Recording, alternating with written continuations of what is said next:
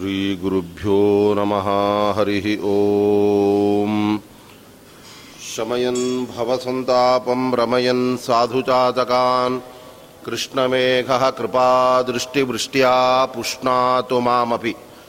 श्रीशादिदेवतारम्भां श्रीमन्मध्वसुमध्यमां साक्षान्मद्गुरुपर्यन्तां वन्दे गुरुपरम्पराम्। अभ्रमं भङ्गरहितम् अजडं विमलं सदा आनन्दतीर्थमतुलं भजे तापत्रयापहं दुर्वादिध्वान्तरवये वैष्णवेन्दीवरेन्दवे श्रीराघवेन्द्रगुरवे नमः अत्यन्तदयालवे। यस्य प्रचण्डतपसा श्रुतिगीतवृत्तः तुष्टो हरिः किल वशं वदताम् अवाप।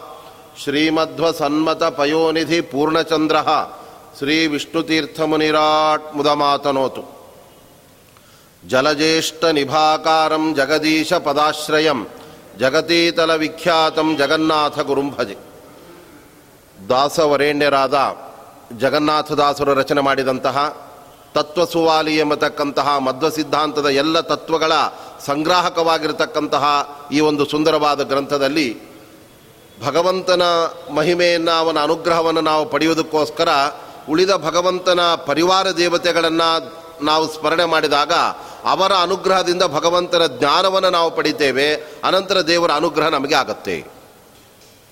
ಭಗವಂತ ನಮಗೆ ಒಲಿಯುವುದು ಯಾವುದರಿಂದ? ನಾವು ಬರೀ ಕರ್ಮಗಳಲ್ಲಿ ನಾವು ನಮ್ಮನ್ನು ತೊಡಗಿಸಿಕೊಂಡ್ರೆ ಭಗವಂತನಿಗೆ ಅದು ಅಷ್ಟೊಂದು ಪ್ರಿಯವಾಗಿರ್ತಕ್ಕಂಥದ್ದಲ್ಲ. ಏಕೆಂದರೆ ಆ ಕರ್ಮ ಎಂಬುದು ಭಗವಂತನ ಅರಿವನ್ನು ಪಡೆಯೋದಕ್ಕೆ ಒಂದು ಮೆಟ್ಟಿಲು. ನಾವು ಉಪ್ಪರಿಗೇನು ಹತ್ತಬೇಕಾದರೆ ಮೆಟ್ಟಿಲನ್ನು ಹತ್ಕೊಂಡು ಹತ್ಕೊಂಡು ಮುಂದೆ ಹೋಗಬೇಕೇ ಹೊರತಾಗಿ ಒಂದೇ ಮೆಟ್ಟಿಲಲ್ಲೇ ಭದ್ರವಾಗಿ ಕೂತ್ಕೊಂಡ್ಬಿಡೋದಲ್ಲ. ಹಾಗೆ ನಾವು ಕರ್ಮಾಚರಣೆಯಲ್ಲೇ ತುಂಬ ಆಸಕ್ತಿಯನ್ನು ನಾವು ಪಡೆದಿರ್ತೇವೆ. ಆದರೆ ಭಗವಂತನ ಜ್ಞಾನ ಪಡೆಯುವುದಕ್ಕೆ ನಮಗೆ ಬಹಳ ಕಷ್ಟವಾಗತ್ತೆ. ಅದರಲ್ಲಿ ನಮಗೆ ಆಸಕ್ತಿ ಕಡಿಮೆ ಆಗತ್ತೆ. ಅದೇ ನಮಗೆ ಜ್ಞಾನಕ್ಕಿಂತ ಭೋಜನ ಅಂದರೆ ಬಹಳ ಇಷ್ಟ.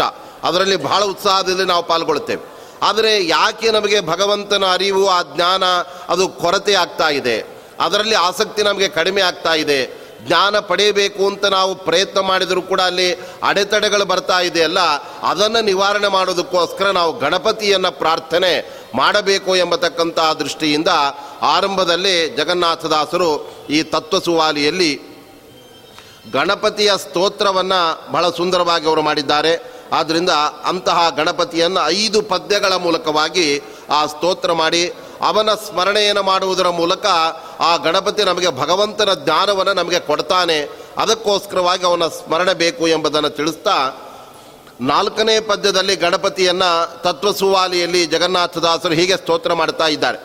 ಕಕುಭೀಷ, ನಿನ್ನ ಸೇವಕನ ಭಿನ್ನಪವ, ಚಿತ್ತಕ್ಕೆ ತಂದು ಹರಿಯ ನೆನೆವಂತೆ ನೆನೆವಂತೆ ಕರುಣಿಸೋ ಅಕುಟಿಲಾತ್ಮಕನೇ ಅನುಗಾಲ. ಬಹಳ ಸುಂದರವಾದ, ಸರಳವಾಗಿ ಆ ಗಣಪತಿಯನ್ನು ಏನು ಪ್ರಾರ್ಥನೆ ಮಾಡಬೇಕು ಅನ್ನೋದನ್ನು ಅವರು ತಿಳಿಸ್ತಾ ಇದ್ದಾರೆ. ನಮಗೇನೋ ಭಗವಂತನನ್ನು ಯಾವಾಗಲೂ ನೆನೆಯಬೇಕು ಅಂತ ಆಸಕ್ತಿ ಇರುತ್ತೆ, ಇಚ್ಛೆ ಇರುತ್ತೆ, ಆದರೆ ಪ್ರಯತ್ನ ಮಾಡಿದರೂ ಸಫಲರಾಗೋದೇ ನಾವು ದೇವರ ಧ್ಯಾನ ಮಾಡಬೇಕು ಅಂತ ಕೂತ್ಕೊಳ್ತೇವೆ. ಆ ಸಮಯದಲ್ಲಿ ಏನೇನೋ ವಿಚಾರಗಳ ಮನಸ್ಸಿಗೆ ಬರ್ತಾ ಇರುತ್ತೆ. ಯಾಕೆ ಹೀಗಾಗತ್ತೆ? ಭಗವಂತನ ಕಡೆಗೆ ಮನಸ್ಸನ್ನು ನೆಲೆಗೊಳಿಸೋದಕ್ಕೆ ನಮ್ಮಲ್ಲಿ ಆದ ಕೊರತೆ ಏನೋ?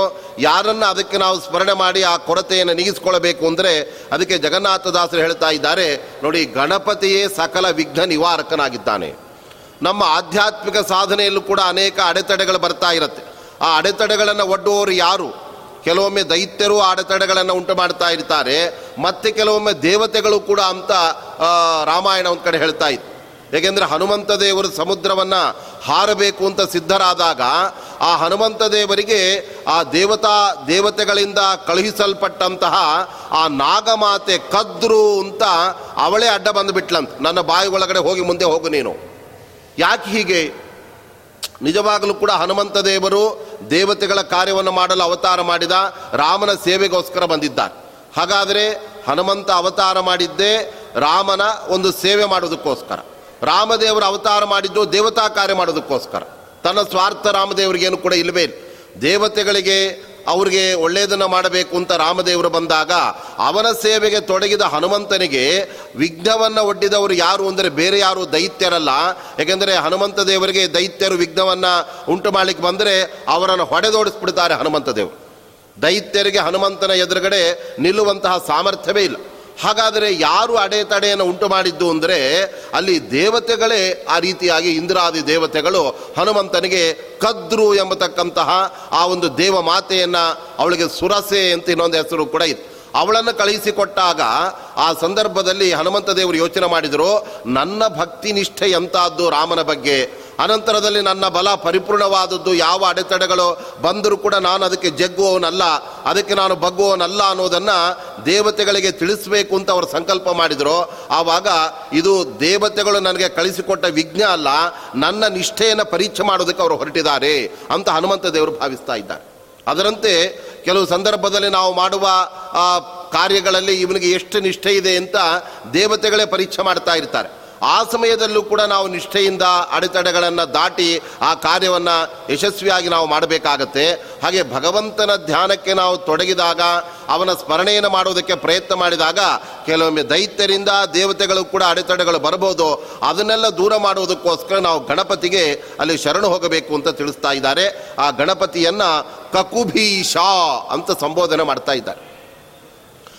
ಇದೆಲ್ಲ ಸಂಸ್ಕೃತ ಶಬ್ದಗಳನ್ನೇ ಜಗನ್ನಾಥದಾಸರು ಬಹಳ ಬಳಸ್ಬಿಟ್ಟಿದ್ದಾರೆ. ಅದು ಕನ್ನಡದಲ್ಲವರು ಬರೆದಿದ್ದಾರೆ ಅಂದ್ಕೊಂಡು ನಾವು ಕನ್ನಡ ಸಾಹಿತ್ಯವನ್ನು ಚೆನ್ನಾಗಿ ಓದಿ ತತ್ವ ಸುವಾಲಿಯನ್ನು ಅರ್ಥ ಮಾಡ್ಕೊಳ್ತೇವೆ ಅಂದರೆ ಅದು ಸಾಧ್ಯ ಆಗೋದಿಲ್ಲ. ಯಾಕೆ ಅಂದರೆ ಇಲ್ಲಿ ಕಕುಭೀಷ ಅಂದರೆ ಅದು ಸಂಪೂರ್ಣವಾಗಿ ಸಂಸ್ಕೃತದ ಪದ, ಅದು ಬಳಕೆ ಎಂಬತಕ್ಕಂಥದ್ದಾಗಿತ್ತು ಕಕುಪ್ ಅನ್ನೋದಕ್ಕೆ ದಿಕ್ಕುಗಳು ಅಂತ ಅರ್ಥ ಇತ್ತು ಈ ದಿಕ್ಕುಗಳೆಲ್ಲ ಅವಕಾಶ ಇದ್ದಲ್ಲೇ ಅದು ದಿಕ್ಕು ಉಂಟಾಗ್ತಾ ಇರುತ್ತೆ. ಆದ್ದರಿಂದ ಆಕಾಶ ಅನ್ನೋದಕ್ಕೆ ಅದು ಕಕುಭು ಅಂತ ಆ ರೀತಿಯಾಗಿ ಬಳಸ್ತಾರಾದ್ರಿಂದ ಕಕುಭೀಷ ಅಂತ ಹೇಳಿಬಿಟ್ರೆ ಈ ದಿಗಂತ ವ್ಯಾಪ್ತವಾದಂತಹ ಏನೊಂದು ಆ ಪ್ರದೇಶ ಇದೆಯಲ್ಲ ಭೂಮಿಯ ಭಾಗ, ಅನಂತರದಲ್ಲಿ ಮೇಲ್ಗಡೆ ಆಕಾಶ ಎಂಬತಕ್ಕಂತಹ ಭೂತಾಕಾಶ ಇದೆ. ಅದಕ್ಕೆ ಒಡೆಯ ಯಾರು ಅಂದರೆ ಅದು ಗಣಪತಿ ಆಗಿದ್ದಾನೆ. ಆದ್ದರಿಂದ ನಮ್ಮ ಸಿದ್ಧಾಂತದಲ್ಲಿ ಶ್ರೀಮದ್ ಆಚಾರ್ಯರು ಕೆಲವು ಅಪೂರ್ವವಾದ ಪ್ರಮೇಯಗಳನ್ನು ಹೇಳಿದ್ದಾರೆ. ಈ ಆಕಾಶ ಮತ್ತು ದಿಕ್ಕು ಇದು ಬೇರೆ ಬೇರೆನೋ ಒಂದೇನೋ ಅಂತ ಒಂದು ದೊಡ್ಡ ಚರ್ಚೆ. ಶಾಸ್ತ್ರದಲ್ಲಿ ಇದರ ಬಗ್ಗೆ ಎಲ್ಲ, ಇಲ್ಲ, ದಿಕ್ಕೇ ಬೇರೆ, ಆಕಾಶವೇ ಬೇರೆ ಅಂತ ಕೆಲವರು ಹೇಳಿಬಿಡ್ತಾರೆ. ಯಾಕಂದರೆ ಆಕಾಶ ಅಂದರೆ ಅದು ಶಬ್ದದ ನೆಲೆಯಾಗಿರ್ತಕ್ಕಂಥದ್ದು. ಅದೇ ಥರ ಅದೊಂದು ಪ್ರತ್ಯೇಕವಾದ ಪ್ರದೇಶ. ದಿಕ್ಕು ಅಂದರೆ ಎಲ್ಲಿ ಸೂರ್ಯ ಉದಯ ಆಗ್ತಾ ಇದ್ದಾನೆ, ಅದು ದಿಕ್ಕು ಪೂರ್ವ ದಿಕ್ಕು ಅಂತ ಆಗತ್ತೆ. ಎಲ್ಲಿ ಸೂರ್ಯ ಮುಳುಗ್ತಾ ಇದ್ದಾನೆ, ಅದನ್ನು ಪಶ್ಚಿಮ ದಿಕ್ಕು ಅಂತ ಕರೆಯಲಾಗತ್ತೆ. ಆದ್ದರಿಂದ ದಿಕ್ಕೇ ಬೇರೆ, ಅನಂತರದಲ್ಲಿ ಆಕಾಶ ಪ್ರದೇಶವೇ ಬೇರೆ ಅಂತ ಕೆಲವು ದಾರ್ಶನಿಕರು ಹೇಳಿಬಿಡ್ತಾರೆ. ಆದರೆ ನಮ್ಮ ಶ್ರೀಮದ್ ಆಚಾರ್ಯರು ತತ್ವನಿರ್ಣಯ ಮುಂತಾದ ಗ್ರಂಥಗಳಲ್ಲಿ ಅವರು ಸ್ಪಷ್ಟವಾಗಿ ಹೇಳ್ತಾ ಇದ್ದಾರೆ, ದಿಕ್ಕು ಬೇರೆ ಇಲ್ಲ, ಆಕಾಶ ಬೇರೆ ಬೇರೆ ಅಲ್ಲ. ಅವೆರಡು ಕೂಡ ಒಂದೇ ಆಗಿದೆ. ಹಾಗಾದರೆ ಆಕಾಶಕ್ಕೆ ಅಭಿಮಾನಿ ದೇವತೆ ಗಣಪತಿ ಅಂತಾದಾಗ ಅವನನ್ನು ಕಕುಭೀಷ ಅಂದರೆ ಆ ದಿಕ್ಕಿನ ಮೂಲವೆನಿಸಿದಂತಹ ಏನೊಂದು ಆಕಾಶ ಇದೆ, ಆ ಆಕಾಶಕ್ಕೆ ಅವನು ಒಡೆಯ ಆಕಾಶ ತತ್ವಕ್ಕೆ ಅಭಿಮಾನಿ ದೇವತೆ ಅಂತ ನಾವು ತಿಳ್ಕೊಳ್ಳೋದಕ್ಕೆ ಅಲ್ಲಿ ಸಾಧ್ಯವಾಗುತ್ತಾದ್ದರಿಂದ ಇದೊಂದು ಅಪೂರ್ವವಾದ ಶಬ್ದವನ್ನು ಗಣಪತಿಗೆ ಬಳಸ್ತಾ ಇದ್ದಾರೆ. ಈ ಸಂಸ್ಕೃತದಲ್ಲಿ ದಿಶಶ್ಚ ಕಕುಭಃ ಕಾಷ್ಠಾ ಆಶಾಶ್ಚ ಹರಿತಃ ಅಂತ ಈ ದಿಕ್ಕಿಗೆ ಸಂಬಂಧಪಟ್ಟಂತೆ ಕಕುಪ್ ಅಂತ ಒಂದು ಶಬ್ದವನ್ನು ಬಳಸಿದ್ದರಿಂದ ಅಂತಹ ಆಕಾಶಕ್ಕೆ, ಆಕಾಶ ತತ್ವಕ್ಕೆ ಅಭಿಮಾನಿ ದೇವತೆ, ಆ ಗಣಪತಿಯಾಗಿದ್ದಾನೆ. ಅಂತಹ ಕಕುಭೀಷ ಆಕಾಶ ತತ್ವವನ್ನು ತನ್ನ ನಿಯಂತ್ರಣದಲ್ಲಿಟ್ಕೊಂಡು ಎಲ್ಲ ಶಬ್ದಗಳ ಅನುಭವವನ್ನು ನಮಗೆ ತಂದುಕೊಡ್ತಕ್ಕಂತಹ ಒಂದು ರೀತಿಯ ದಿಗ್ದೇವತೆ ಅಂತ ಗಣಪತಿಯನ್ನು ನಾವು ಕರೆಯಬಹುದು. ಏಕೆಂದರೆ ನಮಗೆ ಕಿವಿಗೆ ಶಬ್ದ ಬೀಳಬೇಕಾದ್ರೆ ಎಂಟೂ ದಿಕ್ಕಿಗಳಿಂದ ಶಬ್ದ ಕೇಳಿ ಅದು ನಮ್ಮ ಕಿವಿಗೆ ಬೀಳ್ತಾ ಇರುತ್ತೆ. ಯಾವುದೋ ಒಂದು ಕಡೆ ಪೂರ್ವದಿಂದ ಅಥವಾ ಪಶ್ಚಿಮದಿಂದ ಅಂತ ಅಷ್ಟೇ. ಹಾಗಾದರೆ ಆ ದಿಕ್ಕುಗಳೆಲ್ಲ ನಿರ್ಮಾಣ ಆಗೋದು ಯಾವ ಜಾಗದಲ್ಲಿ? ಒಂದು ಅವಕಾಶದಲ್ಲಿ, ಆಕಾಶದಲ್ಲಿ. ಆದ್ದರಿಂದ ಅಂತಹ ಆಕಾಶ ಅದು ದಿಕ್ಕುಗಳಿಗೆ ಮೂಲ ನೆಲೆಯಾಗಿದೆ. ಆದ್ದರಿಂದ ಆಕಾಶ ಬೇರೆ, ದಿಕ್ಕು ಬೇರೆ ಅಂತ ಇಲ್ಲವೇ ಇಲ್ಲ. ಅವೆರಡು ಒಂದೇ ಅಂತ ಶ್ರೀಮದ್ ಆಚಾರ್ಯರು ಸಿದ್ಧಾಂತ ಮಾಡಿದ್ದಾರೆ. ಆದ್ದರಿಂದ ಇಲ್ಲದೆ ಹೋದರೆ ಗಣಪತಿ ಏನಾಗ್ತಾನೆ ಅಂದರೆ ಅವನು ಬರೀ ದಿಕ್ಕಿಗೆ ಮಾತ್ರ ಅಧಿಪ ಅಂತ ಆಗಿಬಿಡತ್ತೆ. ಆದರೆ ಇಲ್ಲಿ ನಮಗೆ ಅದು ಸಂಬಂಧ ಪಡೋದಿಲ್ಲ. ದಿಗ್ದೇವತೆಗಳು ದಿಕ್ಕಿಗೆ ಅಭಿಮಾನಿ ದೇವತೆಗಳು ಬೇರೆ ಬೇರೆ ಇದ್ದಾರೆ. ಈ ಪೂರ್ವಕ್ಕೆ ಅಭಿಮಾನಿ ದೇವತೆ ಅಲ್ಲಿ ಇಂದ್ರ ಇದ್ದಾನೆ. ಅದೇ ಥರ ಪಶ್ಚಿಮಕ್ಕೆ, ಉತ್ತರಕ್ಕೆ ಇದರಲ್ಲಿ ಬೇರೆ ಬೇರೆ ದೇವತೆಗಳು ಕೂಡ ಇದ್ದಾರೆ. ಆದರೆ ಪ್ರತ್ಯೇಕವಾಗಿ ಇಲ್ಲಿ ಗಣಪತಿಯನ್ನು ಸ್ತೋತ್ರ ಮಾಡುವುದೇನು ಅಂದರೆ, ಆ ಆಕಾಶಕ್ಕೆ ಅಭಿಮಾನಿ ದೇವತೆ ಅಂತ ಅವರನ್ನು ಸ್ತೋತ್ರ ಮಾಡುವಾಗ ಆಕಾಶ ಮತ್ತು ದಿಕ್ಕು ಎರಡು ಒಂದಾದಾಗ ಮಾತ್ರ ಗಣಪತಿಗೆ ಆಕಾಶ ತತ್ವ, ನಿಯಾಮಕತ್ವ, ಆ ತತ್ವೇಶ ಅನ್ನೋದು ಕೊಡುತ್ತಾದ್ರಿಂದ ಇಲ್ಲಿ ಕಕುಭೀಷ ಅಂತ ನಮಗೆ ತಿಳಿಸ್ಕೊಡ್ತಾ ಇದ್ದಾರೆ ಜಗನ್ನಾಥದಾಸರು ಇದರಿಂದ ನಮ್ಮ ಮಧ್ವ ಸಿದ್ಧಾಂತದ ಪ್ರಮೇಯಗಳನ್ನು ಅತ್ಯಂತ ಸೂಕ್ಷ್ಮವಾಗಿ ಬಿಡಿಸಿಕೊಡುವ ಅಪೂರ್ವವಾದ ಕೃತಿಯು ಕೂಡ ಜಗನ್ನಾಥದಾಸರ ಈ ತತ್ವ ಸುವಾಲಿ ಅಂತ ನಮಗೆ ಗೊತ್ತಾಗ್ತಾ ಇದೆ. ಯಾಕೆ ಅಂದರೆ ನಾವು ಬರೀ ದಿಕ್ಕಿಗೆ ಅಭಿಮಾನಿ ಗಣಪತಿ ಅಲ್ಲ, ಅವನು ಆಕಾಶ ತತ್ವಕ್ಕೆ ಅಭಿಮಾನಿ ಅಂತ ಆದಾಗ ಹಾಗಾದರೆ ಇಲ್ಲಿ ಕಕುಬು ಅನ್ನೋದಕ್ಕೆ ಆಕಾಶ ಅನ್ನತಕ್ಕಂತಹ, ಅಲ್ಲಿ ಯಾರನ್ನಾದರೂ ಹೇಳಬೇಕು ಸ್ವಲ್ಪ ಅವ್ರಿಗೆ ಗೊತ್ತಾಗಲ್ಲ ಅದು. ಅವ್ರು ಹೇಳೋದಿಲ್ಲ, ಅವ್ರು ಹೇಳಿಕ್ಕೆ ಸಂಕೋಚ, ಇವರು ಹೊಡೆದೇ ಇರೋದು ಸಂಕೋಚ. ಆದ್ದರಿಂದ ಕಕುಭೀಷ ಅನ್ನತಕ್ಕಂಥದ್ದೇನಿದೆ, ಆಕಾಶ ಅನ್ನೋ ಅರ್ಥದಲ್ಲೇ ಕಕುಪ್ ಅನ್ನತಕ್ಕಂಥ ಶಬ್ದ ತೆರೆದುಕೊಳ್ಳುತ್ತೆ. ಅದಕ್ಕೆ ಒಡೆಯನಾಗಿರತಕ್ಕಂಥ ಗಣಪತಿ ಏನಿದ್ದಾನೆ, ನಿನ್ನ ಸೇವಕನ ಭಿನ್ನ ಪವ ಚಿತ್ತಕ್ಕೆ ತಂದು ಅಂತ ಇದ್ದಾರೆ. ನಾವು ಗಣಪತಿಯಲ್ಲಿ ಪ್ರಾರ್ಥನೆ ಮಾಡುವಾಗ ಅವನನ್ನು ಹೇಗೆ ನಾವು ಕಾಣಬೇಕು? ಗಣಪತಿ ನಮಗೆಲ್ಲ ಸ್ವಾಮಿಯಾಗಿದ್ದಾನೆ, ಅವನು ನಮ್ಮ ಎಲ್ಲ ಅಭೀಷ್ಟಗಳನ್ನು, ವರಗಳನ್ನು ಕೊಡ್ತಕ್ಕಂಥ ದೇವತೆಯಾಗಿದ್ದಾನೆ ಅಂತಾದಾಗ ಅವನು ಸ್ವಾಮಿ, ನಾವು ಅವನ ಸೇವಕರು ಎಚ್ಚರ ನಮಗೆ ಬರಬೇಕು. ಯಾಕೆಂದರೆ ಗಣಪತಿಯನ್ನು ನಾವು ಸಖ ಎಂಬುದಾಗಿ ಆಗಲಿ ಅಥವಾ ಬೇರೆ ಯಾವುದೋ ಬಾಂಧವ್ಯದ ದೃಷ್ಟಿಯಿಂದ ಅವನನ್ನು ನಾವು ನೋಡ್ತಕ್ಕಂಥದ್ದಲ್ಲ, ನಮಗೆ ಬೇರೆ ಬೇರೆ ಅಡೆತಡೆಗಳು ಬಂದಾಗ ಅವುಗಳನ್ನು ನಿವಾರಣೆ ಮಾಡುವ ಸ್ವಾಮಿಯಾದ ವಿಘ್ನೇಶ ಅಂದರೆ ವಿಘ್ನ ಸ್ವಾಮಿ ವಿಘ್ನಗಳಿಗೆ ನೀನು ಒಡೆಯನಾಗಿರ್ತಕ್ಕಂಥವನಾಗಿದೆಯಾ ನಾನು ನಿನ್ನ ಸೇವಕ. ಗಣಪತಿಯನ್ನು ನಿತ್ಯದಲ್ಲೂ ಕೂಡ ನಾವು ಪ್ರಾರ್ಥನೆ ಮಾಡಿ ಅವನ ಒಂದು ಸ್ಮರಣೆಯನ್ನು ನಾವು ಮಾಡ್ತಾ ಇದ್ದೇವೆ. ಆದ್ದರಿಂದ ಅವನ ಸೇವಕರುಗಳು ನಾವು ಆಗಿದ್ದೇವೆ. ಆದ್ದರಿಂದ ನಮ್ಮ ಭಿನ್ನ ಪವ ಚಿತ್ತಕ್ಕೆ ತಂದು ಅಂತ ಇದ್ದಾರೆ. ನಾವು ಗಣಪತಿಯನ್ನು ಪ್ರಾರ್ಥನೆ ಮಾಡುವಾಗ ಏಕಾಗ್ರ ಚಿತ್ತದಿಂದ ದೇವ ಗಣಪತಿಯನ್ನು ನಾವು ಪ್ರಾರ್ಥನೆ ಮಾಡಿದರೆ ಅವನು ಕೂಡ ಆ ಒಂದು ಪ್ರಾರ್ಥನೆಯನ್ನು ನೇರವಾಗಿ ಸ್ವೀಕಾರ ಮಾಡಿ ಅದನ್ನು ಅನುಗ್ರಹಿಸ್ತಾನೆ ನಮ್ಮ ಇಷ್ಟಾರ್ಥವನ್ನು. ಆದ್ದರಿಂದ ದೇವರಲ್ಲಿ ಕೇಳುವಾಗ ಸ್ವಾಮಿ, ನಿನ್ನನ್ನು ಧ್ಯಾನ ಮಾಡುವ ಭಕ್ತರು ಬೇಕಾದಷ್ಟು ಜನ ಇದ್ದಾರೆ. ಗಣಪತಿಗೆ ಎಷ್ಟು ಜನ ಭಕ್ತರಿಲ್ಲ. ಆದ್ದರಿಂದ ಅಂತಹ ಕೋಟಿ ಕೋಟಿ ದೇವ ದೈತ್ಯ ಇತ್ಯಾದಿ ಸಕಲರನ್ನು ಕೂಡ ತನ್ನ ಭೃತ್ಯರನ್ನಾಗಿ, ಸೇವಕರನ್ನಾಗಿ ಮಾಡಿಕೊಂಡಿರ್ತಕ್ಕಂಥ ಗಣಪತಿಗೆ ನಾವು ಎಲ್ಲೋ ಹತ್ತರಲ್ಲಿ ಹನ್ನೊಂದು ಅನ್ನೋ ರೀತಿಯಲ್ಲಿ, ಓ ಗಣಪತಿಯೇ, ನನ್ನ ಪ್ರಾರ್ಥನೆ ಈಡೇರಿಸು ಅಂತ ನಾವು ಏಕಾಗ್ರತೆ ಇಲ್ಲದೆ ನಾವು ದೇವರನ್ನು, ಗಣಪತಿಯನ್ನು ಪ್ರಾರ್ಥನೆ ಮಾಡಿದರೆ ಅವನು ನಮಗೆ ಒಲಿಯೋದಿಲ್ಲ, ಅನುಗ್ರಹ ಮಾಡೋದಿಲ್ಲ. ಅದಕ್ಕೋಸ್ಕರ ಅವನನ್ನು ನಾವು ಕೇಳ್ಕೊಳ್ಬೇಕು. ಭಿನ್ನಪವ ಕೇಳು, ಸ್ವಾಮಿ, ನಮ್ಮ ಪ್ರಾರ್ಥನೆಯನ್ನು, ಓ ಗಣಪತಿಯೇ, ನೀನು ಕೇಳು, ಅದು ಕೂಡ ಹೇಗೆ ಅಂದರೆ, ಚಿತ್ತಕ್ಕೆ ತಂದು ಅಂತ ಇದ್ದಾರೆ. ನಿನ್ನ ಮನಸ್ಸಿಗೆ ತಗೊಳ್ಬೇಕು ನಮ್ಮನ್ನು. ಯಾರು ನಮಗೆ ಅತ್ಯಂತ ಮನಸ್ಸಿಗೆ ಇಷ್ಟರಾಗಿದ್ದಾರೆ, ಅವರು ಒಮ್ಮೆ ಹೇಳಿಬಿಟ್ರೆ ಅವರ ವಿಚಾರ ನಮ್ಮ ಮನಸ್ಸಿನಲ್ಲಿ ಅದು ರೆಕಾರ್ಡ್ ಆಗಿಬಿಡುತ್ತೆ ಅವರಿಗೆ ಇಂಥ ಸಮಯದಲ್ಲಿ ಕೆಲಸ ಮಾಡಬೇಕು, ಅವರಿಗೆ ಒಳಿತನ್ನು ಉಂಟು ಮಾಡಬೇಕು ಅಂತ ನಮ್ಮ ಮೈಂಡಲ್ಲಿ ಅದು ರೆಕಾರ್ಡ್ ಆಗಿಬಿಡತ್ತೆ. ಆದ್ದರಿಂದ ನಾವು ಗಣಪತಿಯನ್ನು ಸದಾ ಸೇವಿಸ್ತಾ ಇದ್ದರೆ, ಅವನ ಸೇವೆಯನ್ನು ನಾವು ಮಾಡ್ತಾ ಇದ್ದರೆ, ಏಕಾಗ್ರತೆಯಿಂದ ಗಣಪತಿಗೆ ನಾವು ಸಲ್ಲಿಸಿದಂತಹ ಪ್ರಾರ್ಥನೆ, ಅದು ಗಣಪತಿಯ ಮನಸ್ಸಿಗೆ ನಾಡ್ತಾ ಇದೆ. ಓ, ಈ ಭಕ್ತನಿಗೆ ನಾನು ಒಳಿತನ್ನು ಮಾಡಬೇಕಾಗಿದೆ ಅಂತ ಗಣಪತಿಯು ಕೂಡ ನಮಗೆ ಅನುಗ್ರಹವನ್ನು ಮಾಡ್ತಾನೆ. ಆದ್ದರಿಂದ ಏನು ಅವನಲ್ಲಿ ನಾವು ಪ್ರಾರ್ಥನೆ ಮಾಡಬೇಕು ಅಂದರೆ, ಹರಿಯ ನೆನೆಯುವಂತೆ ಕರುಣಿಸೋ ಅಂತ ಆ ಪ್ರಾರ್ಥನೆಯನ್ನು ಸಲ್ಲಿಸ್ತಾ ಇದ್ದಾರೆ. ನಮಗೆ ಭಗವಂತನ ವಿಸ್ಮರಣೆ ಎಂಬತಕ್ಕಂಥದ್ದು ಯಾವಾಗಲೂ ಕೂಡ ಬರ್ತಾ ಇರುತ್ತೆ. ಆದರೆ ಶಾಸ್ತ್ರಗಳು ಮಾತ್ರ ಹೇಳ್ತಾ ಇದೆ, ನೀವು ಯಾವಾಗಲೂ ದೇವರನ್ನೇ ಧ್ಯಾನ ಮಾಡಿ ನಾವು ಅದು ಒಂದು ಬಿಟ್ಟು ಬೇರೆ ಎಲ್ಲ ಮಾಡ್ತಾನೆ ಇರ್ತೇವೆ. ಆದರೆ ಗಣಪತಿಯ ಒಂದು ಅನುಗ್ರಹ ನಮಗಾಯಿತು ಅಂತ ಆದರೆ ಅದಕ್ಕೆ ಭಗವಂತನ ಧ್ಯಾನಕ್ಕೆ ಅವನ ಒಂದು ಸ್ಮರಣೆಗೆ ಬರಬಹುದಾದ ಅಡೆತಡೆಗಳನ್ನು ಆತ ದೂರ ಮಾಡ್ತಾ ಇದ್ದಾನೆ. ಏಕೆಂದರೆ ಅವನನ್ನು ಕಡು ಕರುಣೆ ನೀನೆಂದು ಅಡಿಗಡಿಗೆ ಬೇಡುವೆ ಅಂತ ಜಗನ್ನಾಥದಾಸರು ಹೇಳ್ತಾ ಇದ್ದ ಗಣಪತಿಗೆ ಸಜ್ಜನ ವೃಂದದ ಮೇಲೆ ಅಪಾರವಾದಂತಹ ಒಂದು ವಾತ್ಸಲ್ಯ ಆತನಿಗಿದೆ. ಯಾರಾದರೂ ಕುತಂತ್ರ ಮಾಡಿ ಅವರೇನಾದರೂ ತನ್ನ ಹತ್ರ ಬಂದರೆ ಅದಕ್ಕೆಲ್ಲ ಗಣಪತಿ ಜಗ್ಗವನನ್ನು ಕೆಲವು ಸಂದರ್ಭದಲ್ಲಿ ರುದ್ರದೇವರು ಆ ಭಕ್ತರ ಕಲ್ಮಶ ಅವರ ಒಂದು ಕುತಂತ್ರಗಳನ್ನು ಅರಿಯದೆ ಆ ರುದ್ರದೇವರು ಮಾತ್ರ ಭೋಳಾ ಶಂಕರನಾಗಿ ಭಕ್ತರ ಇಷ್ಟಾರ್ಥವನ್ನು ನೆರವೇರಿಸಲಿಕ್ಕೆ ಬಹಳ ವೇಗದಿಂದ ಮುನ್ನುಗ್ಗಿ ಬಿಡ್ತಾನೆ. ಕೊನೆಗೆ ಆ ರುದ್ರದೇವರಿಗೆ ದೊಡ್ಡ ಸಮಸ್ಯೆ ಆಗಿಬಿಡ್ತಾ ಇರುತ್ತೆ.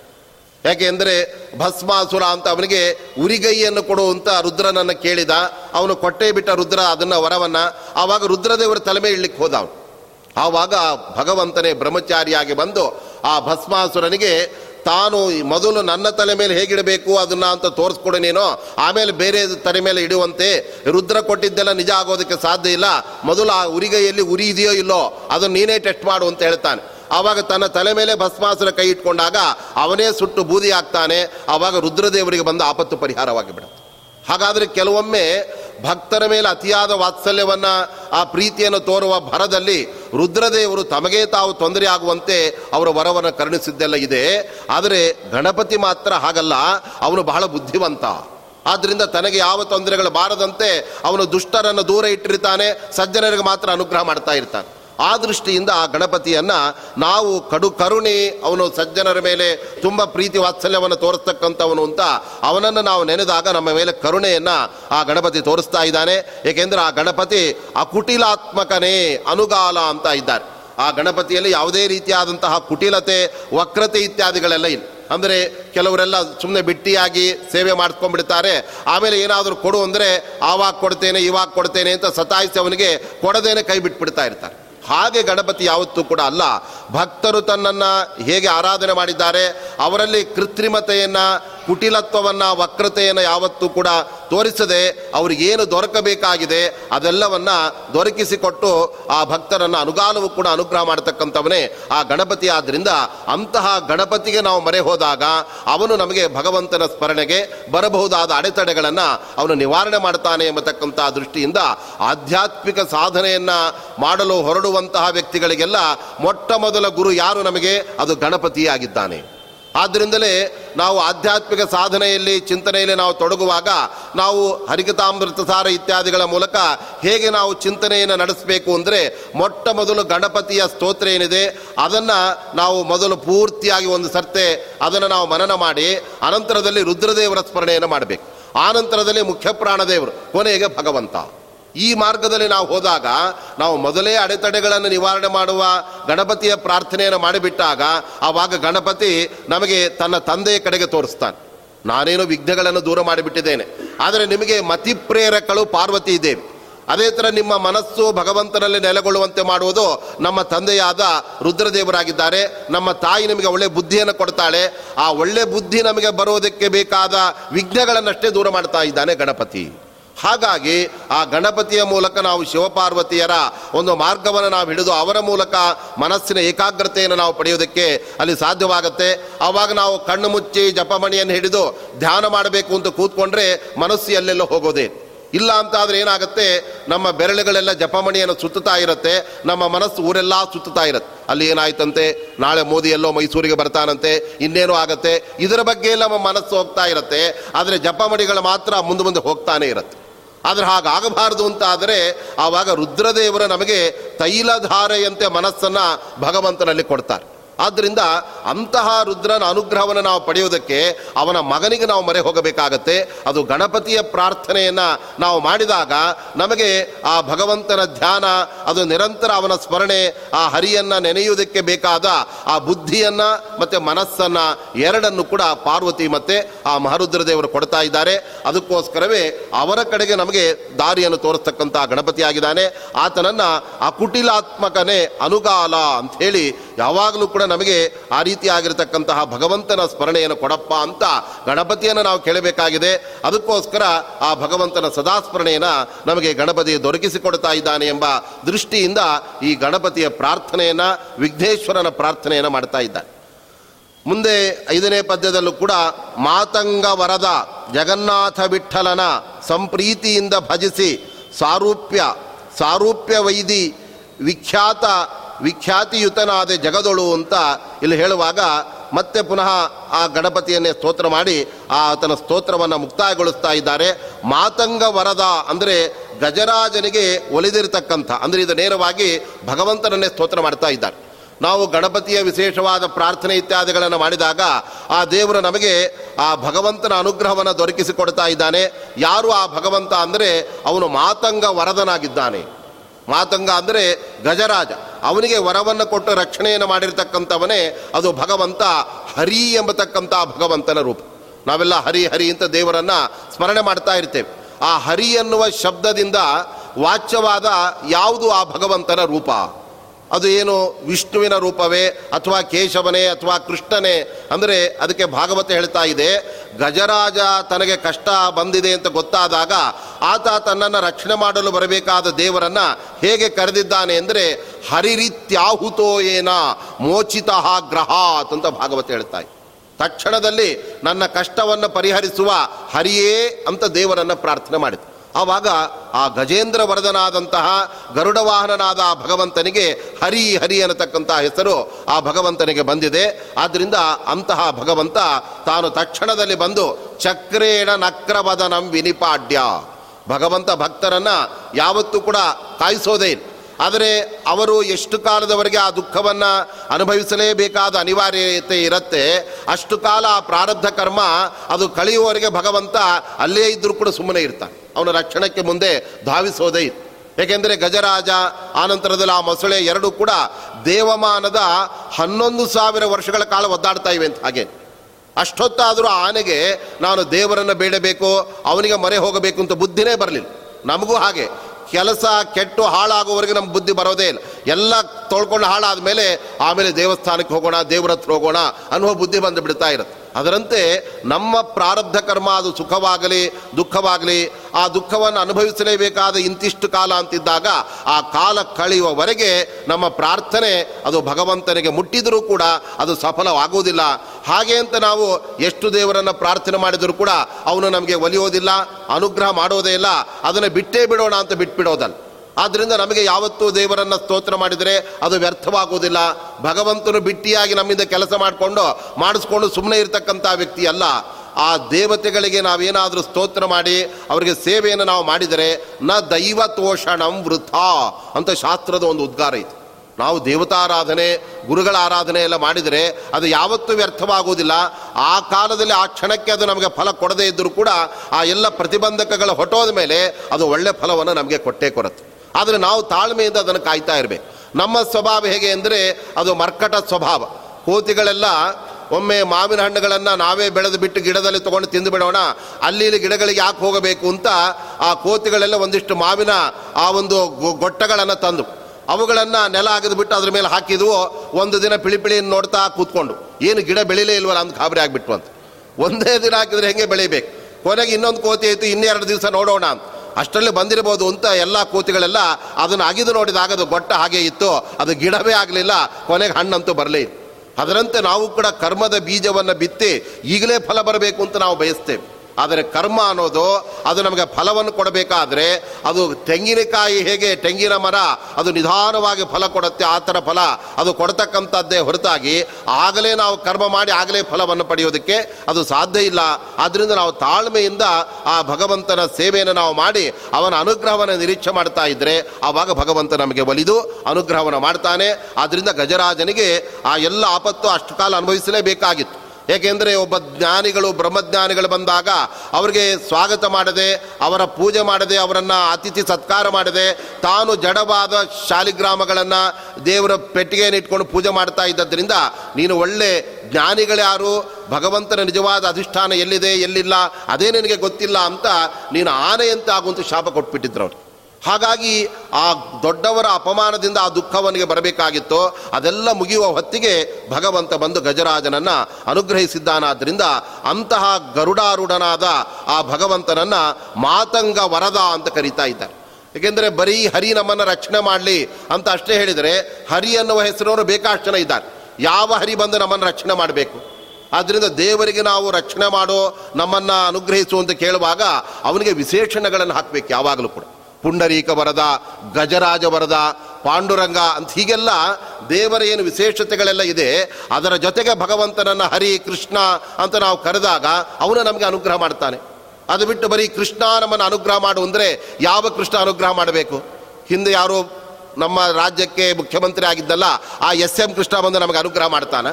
ಅವನೇ ಕಷ್ಟದಲ್ಲಿರುವಾಗ ಅವನೇ ನಮಗೆ ಅನುಗ್ರಹ ಮಾಡ್ತಾನೆ. ಹಾಗಾದರೆ ಪಾಂಡವ ವರದನಾದ ಓ ಕೃಷ್ಣನೇ ನಮ್ಮನ್ನು ರಕ್ಷಣೆ ಮಾಡು. ಪಾಹಿ ಪಾಂಡವ ಕೃಷ್ಣ ಅಂತ ಆ ದೇವರನ್ನು ಪ್ರಾರ್ಥನೆ ಮಾಡಿದರೆ ಅವಾಗ ದೇವರು ಅಂದ್ಕೊಳ್ತಾನೆ, ಇವನು ಇನ್ಯಾರೂ ಕೃಷ್ಣನನ್ನು ಕರಿತಾ ಇಲ್ಲ, ನನ್ನನ್ನೇ ಕರಿತಾ ಇದ್ದಾನೆ ಅಂತ ಭಗವಂತ ಆವಾಗ ಭಕ್ತರ ಉದ್ಧಾರಕ್ಕೋಸ್ಕರ ಅವನು ಧಾವಿಸಿ ಬರ್ತಾ ಇರ್ತಾನೆ. ಅದರಿಂದ ಭಗವಂತನನ್ನು ಹೇಗೆ ನಾವು ಕರಿಬೇಕು? ನಾವೆಲ್ಲ ಎಲ್ಲ ಸುಲಭ ಆಗಲಿ ಅಂತ ಬರೀ ಕೃಷ್ಣ ಕಾಪಾಡು, ಹರಿ ಕಾಪಾಡು ಅಂತಂದರೆ ಭಗವಂತ ಅದಕ್ಕೆ ತೃಪ್ತನಾಗೋದಿಲ್ಲ. ಅವನನ್ನು ಕರೆಯುವ ಬಗೆಯನ್ನು ನಮಗೆ ಜಗನ್ನಾಥದಾಸರು ತಿಳಿಸ್ಕೊಡ್ತಾ ಇದ್ದಾರೆ. ಮಾತಂಗ ವರದ ಜಗನ್ನಾಥ ವಿಠಲನ ಸಂಪ್ರೀತಿಯಿಂದ ಭಜಿಸಿ ಅಂತ ಇದ್ದಾರೆ. ಆ ಭಗವಂತ ಅವನು ಮಾತಂಗ ವರದನಾಗಿದ್ದಾನೆ, ಗರುಡ ವಾಹನನಾಗಿ ಬಂದು ಆ ಗಜರಾಜನನ್ನು ಉದ್ಧಾರ ಮಾಡಿದ್ದಾನೆ. ಅಷ್ಟು ಮಾತ್ರವಲ್ಲ, ಗಜರಾಜನನ್ನು ಉದ್ಧರಿಸಲು ಬಂದ ಭಗವಂತ ಅವನು ಆ ಪಾದವನ್ನು ಹಿಡಿದ ಮೊಸಳೆಯನ್ನು ಕೂಡ ಉದ್ಧಾರ ಮಾಡಿಬಿಟ್ಟಿದ್ದಾನೆ. ಇದು ಭಗವಂತನ ಒಂದು ಕಾರುಣ್ಯದ ಒಂದು ದೊಡ್ಡ ಮಟ್ಟವನ್ನು ನಮಗೆ ತೋರಿಸ್ಕೊಡ್ತಾ ಇತ್ತು ಅಂದರೆ ದೇವರು ಹೇಳ್ತಾ ಇದ್ದಾನೆ, ನೋಡಿ, ನೀವು ನೇರವಾಗಿ ನನ್ನ ಪಾದಗಳನ್ನು ಹಿಡಿದರೆ, ನನ್ನ ಸ್ಮರಣೆ ಮಾಡಿದರೆ ನಿಮ್ಮನ್ನು ಕಷ್ಟದಿಂದ ಪಾರು ಮಾಡ್ತೇನೆ, ನಿಮ್ಮನ್ನು ಉದ್ಧರಿಸ್ತೇನೆ. ಇಲ್ಲ, ನಮಗೆ ನಿನ್ನನ್ನು ಧ್ಯಾನ ಮಾಡಲಿಕ್ಕೆ ಆಗೋದಿಲ್ಲ ಕಷ್ಟವಾಗತ್ತೆ. ಅಂತ ಹೇಳಿದರೆ, ನನ್ನ ಪಾದವನ್ನು ನಂಬಿ ಧ್ಯಾನ ಮಾಡುವವರು ಯಾರಿದ್ದಾರಲ್ಲ, ಅವರ ಪಾದಗಳನ್ನು ಗಟ್ಟಿಯಾಗಿ ಹಿಡಿ. ಅದರಿಂದ ಗಜರಾಜ ಯಾವಾಗಲೂ ಕೂಡ ಅವನು ಭಗವಂತನ ಸ್ಮರಣೆ ಮಾಡ್ತಾ ಇದ್ದಂತಹ ಇಂದ್ರದ್ಯುಮ್ನ ಅಂತ ಒಬ್ಬ ಒಳ್ಳೆ ಸದ್ವೈಷ್ಠವನಾದಂತಹ ರಾಜ. ಆದ್ದರಿಂದ ಈ ಮೊಸಳೆ ಏನು ಮಾಡಿತು? ನನಗೆ ಭಗವಂತನ ಪಾದವನ್ನು ಹಿಡಿಯೋಕ್ಕಾಗಲ್ಲ, ಅವನನ್ನು ಸ್ಮರಣೆ ಆಗೋದಿಲ್ಲ ಅವನ ಭಕ್ತರ ಪಾದವನ್ನಾದರೂ ಹಿಡಿದು ಬಿಡ್ತೇನೆ ಅಂತ ಗಜರಾಜನ ಪಾದವನ್ನು ಹಿಡಿದಿದ್ದರಿಂದಲೇ ಆ ದೇವರು ಏನು ಮಾಡಿದ? ಏಕ್ಮಾರ್ ದೋ ತುಕುಡ ಅಂತ ಇಬ್ಬರಿಗೂ ಏಕಕಾಲದಲ್ಲೇ ಅನುಗ್ರಹವನ್ನು ಮಾಡಿಬಿಟ್ಟಿದ್ದಾನೆ. ಆದ್ದರಿಂದ ಒಂದು ಕಡೆ ಆನೆಗೆ ಏನು ಕಾಲಿಗೆ ನೋವಾಗ್ತಾ ಇತ್ತು. ಆ ಮೊಸಳೆಯ ಕತ್ತಿಗೆ ತನ್ನ ಚಕ್ರವನ್ನು ಬಿಟ್ಟಾಗ ಅದರಿಂದ ಮೊಸಳೆ ಬಾಯಿ ಬಿಟ್ಟಿತು. ಅದರ ಒಂದು ಜನ್ಮವು ಅದು ಪರಿಹಾರವಾಯಿತು. ಆ ನಂತರದಲ್ಲಿ ಗಜರಾಜನನ್ನು ಉದ್ಧಾರ ಮಾಡಿಬಿಟ್ಟಿದ್ದಾನೆ. ಆದ್ದರಿಂದ ಭಗವಂತನ ಪಾದವನ್ನು ಹಿಡಿದವನಿಗೆ ಎಷ್ಟು ದೊಡ್ಡ ದೇವರ ಅನುಗ್ರಹವಾಗುತ್ತೆ ಅಂದರೆ ಅವರ ಭಕ್ತರ ಪಾದವನ್ನು ಹಿಡಿದವರೇ ಉದ್ಧಾರ ಆಗ್ತಾ ಇರುವಾಗ ಇನ್ನು ದೇವರ ಪಾದವನ್ನು ಹಿಡಿದರೆ ಆ ಉದ್ಧಾರ ಆಗೋದರಲ್ಲಿ ಏನು ಸಂಶಯ ಅನ್ನುವ ರೀತಿಯಲ್ಲಿ ಆ ಭಗವಂತ ಮಾತಂಗ ವರದನಾಗಿದ್ದಾನೆ ಇದರಿಂದ ನಮಗೆ ಗೊತ್ತಾಗ್ತಾ ಇದೆ, ಭಗವಂತ ಭಕ್ತಿಗೆ ಒಲಿಯುವುದೇ ಹೊರತಾಗಿ ಬೇರೆ ನಮ್ಮ ಸೌಂದರ್ಯಕ್ಕೆ, ನಮ್ಮ ದುಡ್ಡಿಗೆ, ಅಧಿಕಾರಕ್ಕೆ ಇದೆಲ್ಲ ದೇವರು ಒಲಿತಾನೆ ಅಂದರೆ ಅದು ಯಾವತ್ತೂ ಸಾಧ್ಯ ಇಲ್ಲ. ಗಜರಾಜನಲ್ಲಿ ಸೌಂದರ್ಯ ಇತ್ತ, ಅಥವಾ ಅವನಲ್ಲಿ ಧನಕನಕಾದಿಗಳಿತ್ತ ಅದು ಏನು ಕೂಡ ಇರಲಿಲ್ಲ. ಆದರೆ ಭಗವಂತ ಇಲ್ಲಿ ಬಂದಿದ್ದಾನೆ, ಅವನು ಕಷ್ಟದಲ್ಲಿದ್ದಾಗ ನನ್ನನ್ನು ರಕ್ಷಣೆ ಮಾಡ್ತಾನೆ ಎನ್ನುವ ಒಂದು ಜ್ಞಾನ ಆ ಗಜರಾಜನಿಗೆ ಇತ್ತು. ಅದು ಕೂಡ ಹೇಗೆ ಅವನಿಗೆ ಆ ಥರ ಜ್ಞಾನ ಬಂದಿತ್ತು ಅಂದರೆ ಪ್ರಾಗ್ಜನ್ಮನ್ಯ ಅನುಶಿಕ್ಷಿತಂ ಅಂತ ಭಾಗವತ ಹೇಳುತ್ತೆ. ಹಿಂದಿನ ಜನ್ಮದಲ್ಲಿ ನಿತ್ಯ ದೇವತಾರ್ಚನೆ, ಭಗವಂತನ ಪೂಜೆಯನ್ನು ಮಾಡಿ ಮಾಡಿ ಮಾಡಿ ಅದರಿಂದ ಅವನಿಗೆ ಒಳ್ಳೆ ನಿರ್ಮಲವಾದ ಜ್ಞಾನ ಬಂದಿತ್ತಂತ. ಓ, ನನಗೆ ಕಷ್ಟ ಬಂದಾಗ ಯಾರ್ಯಾರು ನಮ್ಮ ಇಷ್ಟರನ್ನು ಅಥವಾ ಬಂಧುಗಳನ್ನು ಕರೆದ್ರೆ ಅವ್ರು ನಮ್ಮ ಕಷ್ಟವನ್ನು ಅವರು ದೂರ ಮಾಡೋದಿಲ್ಲ. ಅವರು ಕಾಯ್ತಾ ಇರ್ತಾರೆ. ಇಷ್ಟು ದಿವಸ ಆದರೆ ಇವನಿಗೇನು ಕಷ್ಟ ಬಂದೇ ಇಲ್ವಲ್ಲ? ಕಷ್ಟ ಬಂದಿದೆ ಅಂದರೆ ಮೇಲ್ಮೇಲೆ ಹೌದಾ ಹೌದಾ ಅಂತಾರೆ. ಒಳಗೊಳಗೆ ಇನ್ನೂ ಕಷ್ಟ ಬರಲಿ ಅಂತ ಅಸೂಯೆ ಪಡ್ತಾ ಇರ್ತಾರೆ. ಆದ್ದರಿಂದ ನಮ್ಮ ಕಷ್ಟಗಳಿಗೆ ಪರಿಹಾರ ಮಾಡ್ತಕ್ಕಂಥ ದೇವರು ಭಗವಂತನೇ ಹೊರತಾಗಿ ಬೇರೆ ಯಾರು ಬಂಧು ಬಾಂಧವರು ಕೂಡ ಅಲ್ಲವೇ ಇಲ್ಲ. ಅದರ ನಿಜವಾದ ಅರಿವು ಅವನಿಗೆ ಗಜರಾಜನಿಗೆ ಬಂತು. ನಿತ್ಯ ಭಗವಂತನ ಪೂಜೆ ಮಾಡಿದ್ದರಿಂದ ಆ ಜನ್ಮಾಂತರದ ಆ ಪೂಜೆಯ ಫಲದಿಂದ ಆವಾಗ ದೇವರನ್ನು ಸ್ಮರಣೆ ಮಾಡಿದ ಗಜರಾಜ ಅವನನ್ನು ಉದ್ಧಾರ ಮಾಡ್ತಾ ಇದ್ದಾನೆ. ಆದ್ದರಿಂದ ಅಂತಹ ಭಗವಂತ ಅವನು ಮಾತಂಗ ವರದನಾಗಿದ್ದಾನೆ. ಅಂತಹ ಜಗನ್ನಾಥ ವಿಠಲನ. ಅಂದರೆ ಈ ಗಣಪತಿ ಗರುಡ ವಾಹನನಾದಂತಹ ಭಗವಂತ ಯಾವ ಗಜೇಂದ್ರನನ್ನು ರಕ್ಷಣೆ ಮಾಡಿದನೋ ಅಂತಹ ಭಗವಂತನ ಪ್ರೀತಿಯನ್ನು ಪಡೆದು ಅವನನ್ನು ಭಜಿಸಿ ಒಳ್ಳೆ ಮೋಕ್ಷವನ್ನು ಕೂಡ ಆ ಗಣಪತಿ ಮುಂದೆ ಪಡಿತಾ ಇದ್ದಾನೆ. ಜಗತ್ತಿನಲ್ಲೆಲ್ಲ ಪ್ರಖ್ಯಾತನಾಗಿದ್ದಾನೆ. ಆ ಗಣಪತಿ ನಮಗೆ ಅನುಗ್ರಹ ಮಾಡಲಿ ಅಂತ ಕೊನೆಗೆ ಆ ಗಣಪತಿಯನ್ನೇ ಸ್ತೋತ್ರ ಮಾಡ್ತಾ ಇದ್ದಾರೆ ಆ ಜಗನ್ನಾಥದಾಸರು ಆದ್ದರಿಂದ ಭಗವಂತ ಈ ಜಗತ್ತಿಗೆಲ್ಲ ನಾಥ ಒಡೆಯನಾಗಿದ್ದಾನೆ. ಈ ಜಗತ್ತಿಗೆ ಯಾರು ಒಡೆಯರು ಅಂದರೆ ಪ್ರತಿಯೊಬ್ಬರಿಗೂ ಅವರವರ ಮನೆಗೆ ನಾವೇ ಒಡೆಯರಾಗಿದ್ದೇವೆ. ಅದೇ ಥರ ದೇಶಕ್ಕೆ ಒಬ್ಬ ದೊಡ್ಡ ವ್ಯಕ್ತಿ ಅವನು ಜಗತ್ತಿಗೆ ಒಡೆಯ ಅಂತ ಹೇಳಿದರೆ ಅವನು ಯಾವ ಕಲ್ಲು ಅಲ್ಪಕಾಲದಲ್ಲಿ ಮಾತ್ರ ಒಡೆಯನಾಗಬಲ್ಲ. ಆದರೆ ಈ ಜಗತ್ತು ಹಿಂದೆನೂ ಇದೆ, ನಾವು ಹುಟ್ಟೋದಕ್ಕಿಂತ ಮುಂಚೆನೂ ಇದೆ. ನಾವು ನಂತರದಲ್ಲೇ ನಮ್ಮ ಅನಂತರದಲ್ಲೂ ಕೂಡ ಇರುತ್ತೆ. ಎಲ್ಲೋ ಮಧ್ಯದಲ್ಲಿ ಬರುವ ನಾವು, ಆ ಜಗತ್ತಿಗೆ ನಾವು ಸಂಬಂಧಪಟ್ಟವರು ನಮ್ಮ ಅಧೀನದಲ್ಲಿದೆ ಅಂತ ನಾವು ತಿಳ್ಕೊಂಡ್ರೆ ಅದು ಯಾವತ್ತೂ ಸರಿಯಾಗೋದಿಲ್ಲ. ಅದರಿಂದ ಈ ಜಗತ್ತಿಗೆಲ್ಲ ಸದಾ ಒಡೆಯ ಆ ಸ್ವಾಮಿ ಅಂದರೆ ಭಗವಂತ ಆಗಿದ್ದಾನೆ. ಅವನು ಬರೀ ಜಗತ್ತಿಗೆ ಮಾತ್ರ ಒಡೆಯನಲ್ಲ, ಇಡೀ ಬ್ರಹ್ಮಾಂಡಕ್ಕೆ. ಈ ಬ್ರಹ್ಮಾಂಡ ಅಂದರೆ ಅದರಲ್ಲಿ ಹದಿನಾಲ್ಕು ಲೋಕಗಳ ಗುಂಪೇ ಒಂದು ಬ್ರಹ್ಮಾಂಡ. ಅದರಲ್ಲಿ ಒಂದು ಲೋಕ ಭೂಲೋಕ ಮಾತ್ರ ಇದೆ, ಅದು ಎಂಟನೇ ಲೋಕವಾಗಿದೆ. ಉಳಿದ ಎಲ್ಲ ಲೋಕಗಳನ್ನು ಒಳಗೊಂಡಿರತಕ್ಕಂತಹ ಹದಿನಾಲ್ಕು ಲೋಕಗಳೆಲ್ಲ ಲೋಕಗಳೆಂಬ ಬ್ರಹ್ಮಾಂಡಕ್ಕೆ ಭಗವಂತ ಜಗತ್ತಿಗೆ ಅವನು ಒಡೆಯನಾಗಿದ್ದಾನೆ. ಅಷ್ಟು ಮಾತ್ರವಲ್ಲ, ಈಗಿರುವ ಬ್ರಹ್ಮಾಂಡ ಅಲ್ಲ, ಹಿಂದೆ ಆಗಿ ಹೋಗಿರ್ತಕ್ಕಂಥ ಬ್ರಹ್ಮಾಂಡ, ಮುಂದೆ ಸೃಷ್ಟಿ ಆಗಲಿರ್ತಕ್ಕಂಥ ಬ್ರಹ್ಮಾಂಡ, ಹೀಗೆ ಅತೀತ ಅನಾಗತ ವರ್ತಮಾನ, ಮೂರು ತರಹದ ಬ್ರಹ್ಮಾಂಡಗಳಿಗೂ ಕೂಡ ಆ ಭಗವಂತನೇ ಒಡೆಯನಾದ್ದರಿಂದ ಆ ಜಗನ್ನಾಥ ಅವನಾಗದೆ ಇನ್ಯಾರಾಗೋದಕ್ಕೆ ಸಾಧ್ಯ? ಆದ್ದರಿಂದ ಯಾರೋ ಜಗನ್ನಾಥ ಅಂತ ಹೆಸರಿಟ್ಕೊಂಡ್ಬಿಟ್ರೆ ಅವನು ನಿಜವಾಗಲೂ ಕೂಡ ಜಗತ್ತಿಗೆ ಒಡೆಯನಾಗೋದಿಲ್ಲ, ಅದು ಭಗವಂತನೇ ಆದ್ದರಿಂದ ಅವನನ್ನು ವಿಠಲ ಅಂತ ಕರೆದಿದ್ದಾರೆ. ಜಗನ್ನಾಥದಾಸರಿಗೆ ಭಗವಂತನ ಅನುಗ್ರಹವನ್ನು ಪಡೆಯಬೇಕು ಅಂತ ಚಂದ್ರಭಾಗಾ ನದಿ ತೀರಕ್ಕೆ ಅವರು ಪಂಡರಪುರದ ವಿಠಲನ ಸನ್ನಿಧಾನಕ್ಕೆ ಹೋಗಿ ಆ ನದಿಯಲ್ಲಿ ಸ್ನಾನ ಮಾಡಿ ಮುಳುಗಿದ್ರವರು, ಮೇಲಕ್ಕೆ ಹೇಳುವಾಗ ಅವರ ತಲೆ ಮೇಲೆ ಒಂದು ಶಿಲಾಫಲಕ್. ಅದರ ಮೇಲೆ ಕನ್ನಡದಲ್ಲಿ ಸ್ಪಷ್ಟವಾಗಿ ಅಲ್ಲಿ ಬರೆದಿದೆ ಜಗನ್ನಾಥ ವಿಠಲ ಅಂತ ಅಂಕಿತವನ್ನು ಸ್ವಯಂ ವಿಠಲನೇ ಅಲ್ಲಿ ಅವರಿಗೆ ನೀಡಿಬಿಟ್ಟಿದ್ದಾನಾದ್ದರಿಂದ ಆ ಒಂದು ಭಗವಂತನ ಹೆಸರನ್ನು ಬಹಳ ಭಕ್ತಿಯಿಂದ, ಶ್ರದ್ಧೆಯಿಂದ, ಹುಮ್ಮಸ್ಸಿನಿಂದ ಜಗನ್ನಾಥದಾಸರು ಅವರು ಯಾವಾಗಲೂ ಕೂಡ ಆಯಾಯ ಪದ್ಯಗಳನ್ನು ಮುಕ್ತಾಯಗೊಳಿಸುವಾಗ ಅವರು ಹೇಳ್ತಾ ಇದ್ದಾರೆ, ಜಗನ್ನಾಥ ವಿಠಲ ಆದ್ದರಿಂದ ಜಗನ್ನಾಥದಾಸರು ಏನಾದರೂ ರಚನೆ ಮಾಡಿದ್ದಾರೆ ಅಂದರೆ ಅದು ನಾನು ರಚನೆ ಮಾಡಿದ್ದಲ್ಲ, ನನ್ನ ಒಳಗಡೆ ಇರುವ ಆ ವಿಠಲನೇ ರಚನೆ ಮಾಡಿದ್ದಾನೆ ಅನ್ನುವ ಅನುಸಂಧಾನವನ್ನು ಅವರು ಪಡೀತಾ ಇದ್ದಾರೆ.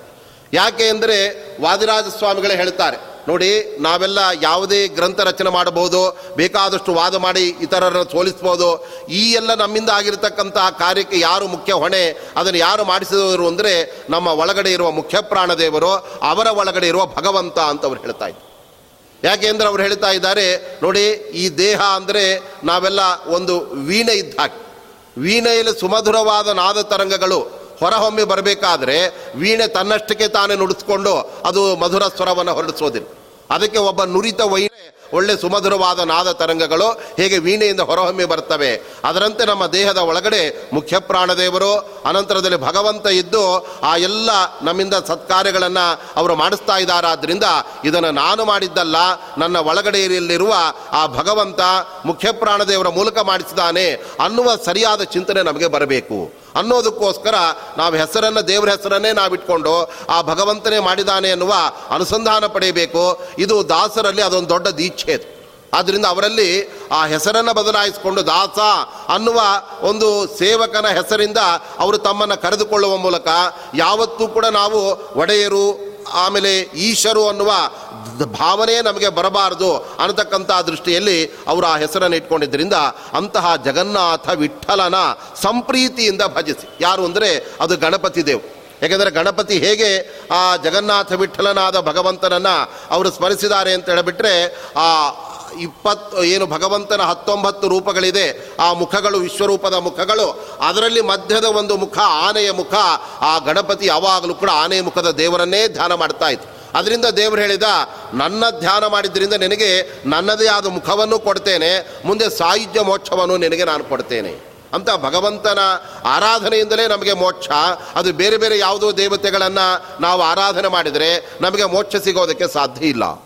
ಯಾಕೆ ಅಂದರೆ ಮಧ್ವಾಚಾರ್ಯ ಹೇಳ್ತಾ ಇದ್ದಾರೆ, ನೋಡಿ ನಮ್ಮನ್ನು ಸಂಸಾರ ಬಂಧನದಲ್ಲಿ ಬೀಗ ಹಾಕಿ ನಮ್ಮನ್ನು ಕೂಡಿಸಿದವನು ಯಾರು? ಭಗವಂತನೇ.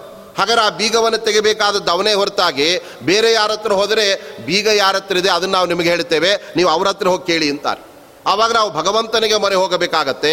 ಆದರೆ ನಮ್ಮನ್ನು ಸಂಸಾರದ ಬಂಧನದಿಂದ ಆ ಬಿಡುಗಡೆಗೊಳಿಸ್ತಾ ಇದ್ದಾನಾದ್ರಿಂದ ಅಂತಹ ದೇವರನ್ನ ವಿಠಲ ಅಂತ ಕರೀತಾ ಇದ್ದಾರೆ.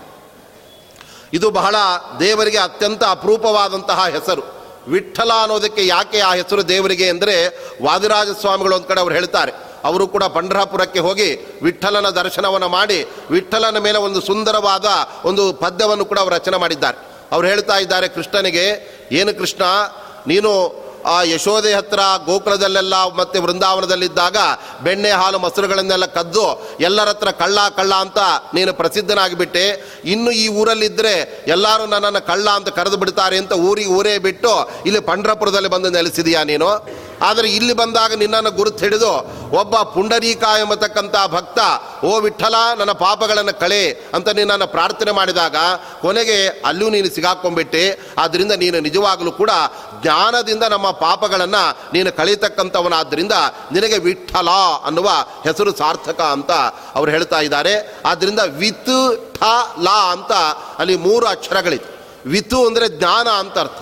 ಅದರಿಂದ ಠಾನ್ ಅಂದರೆ ಅಜ್ಞಾನದಿಂದ ಶೂನ್ಯರಾದವರನ್ನ ಲಾತಿ ತನ್ನ ಕಡೆಗೆ ಸೆಳೆದವರನ್ನು ಅನುಗ್ರಹ ಮಾಡ್ತಾ ಇದ್ದಾನೆ. ಆದ್ದರಿಂದ ಭಗವಂತನಿಗೆ ವಿಠಲ ಅನ್ನುವ ಹೆಸರಿತ್ತು.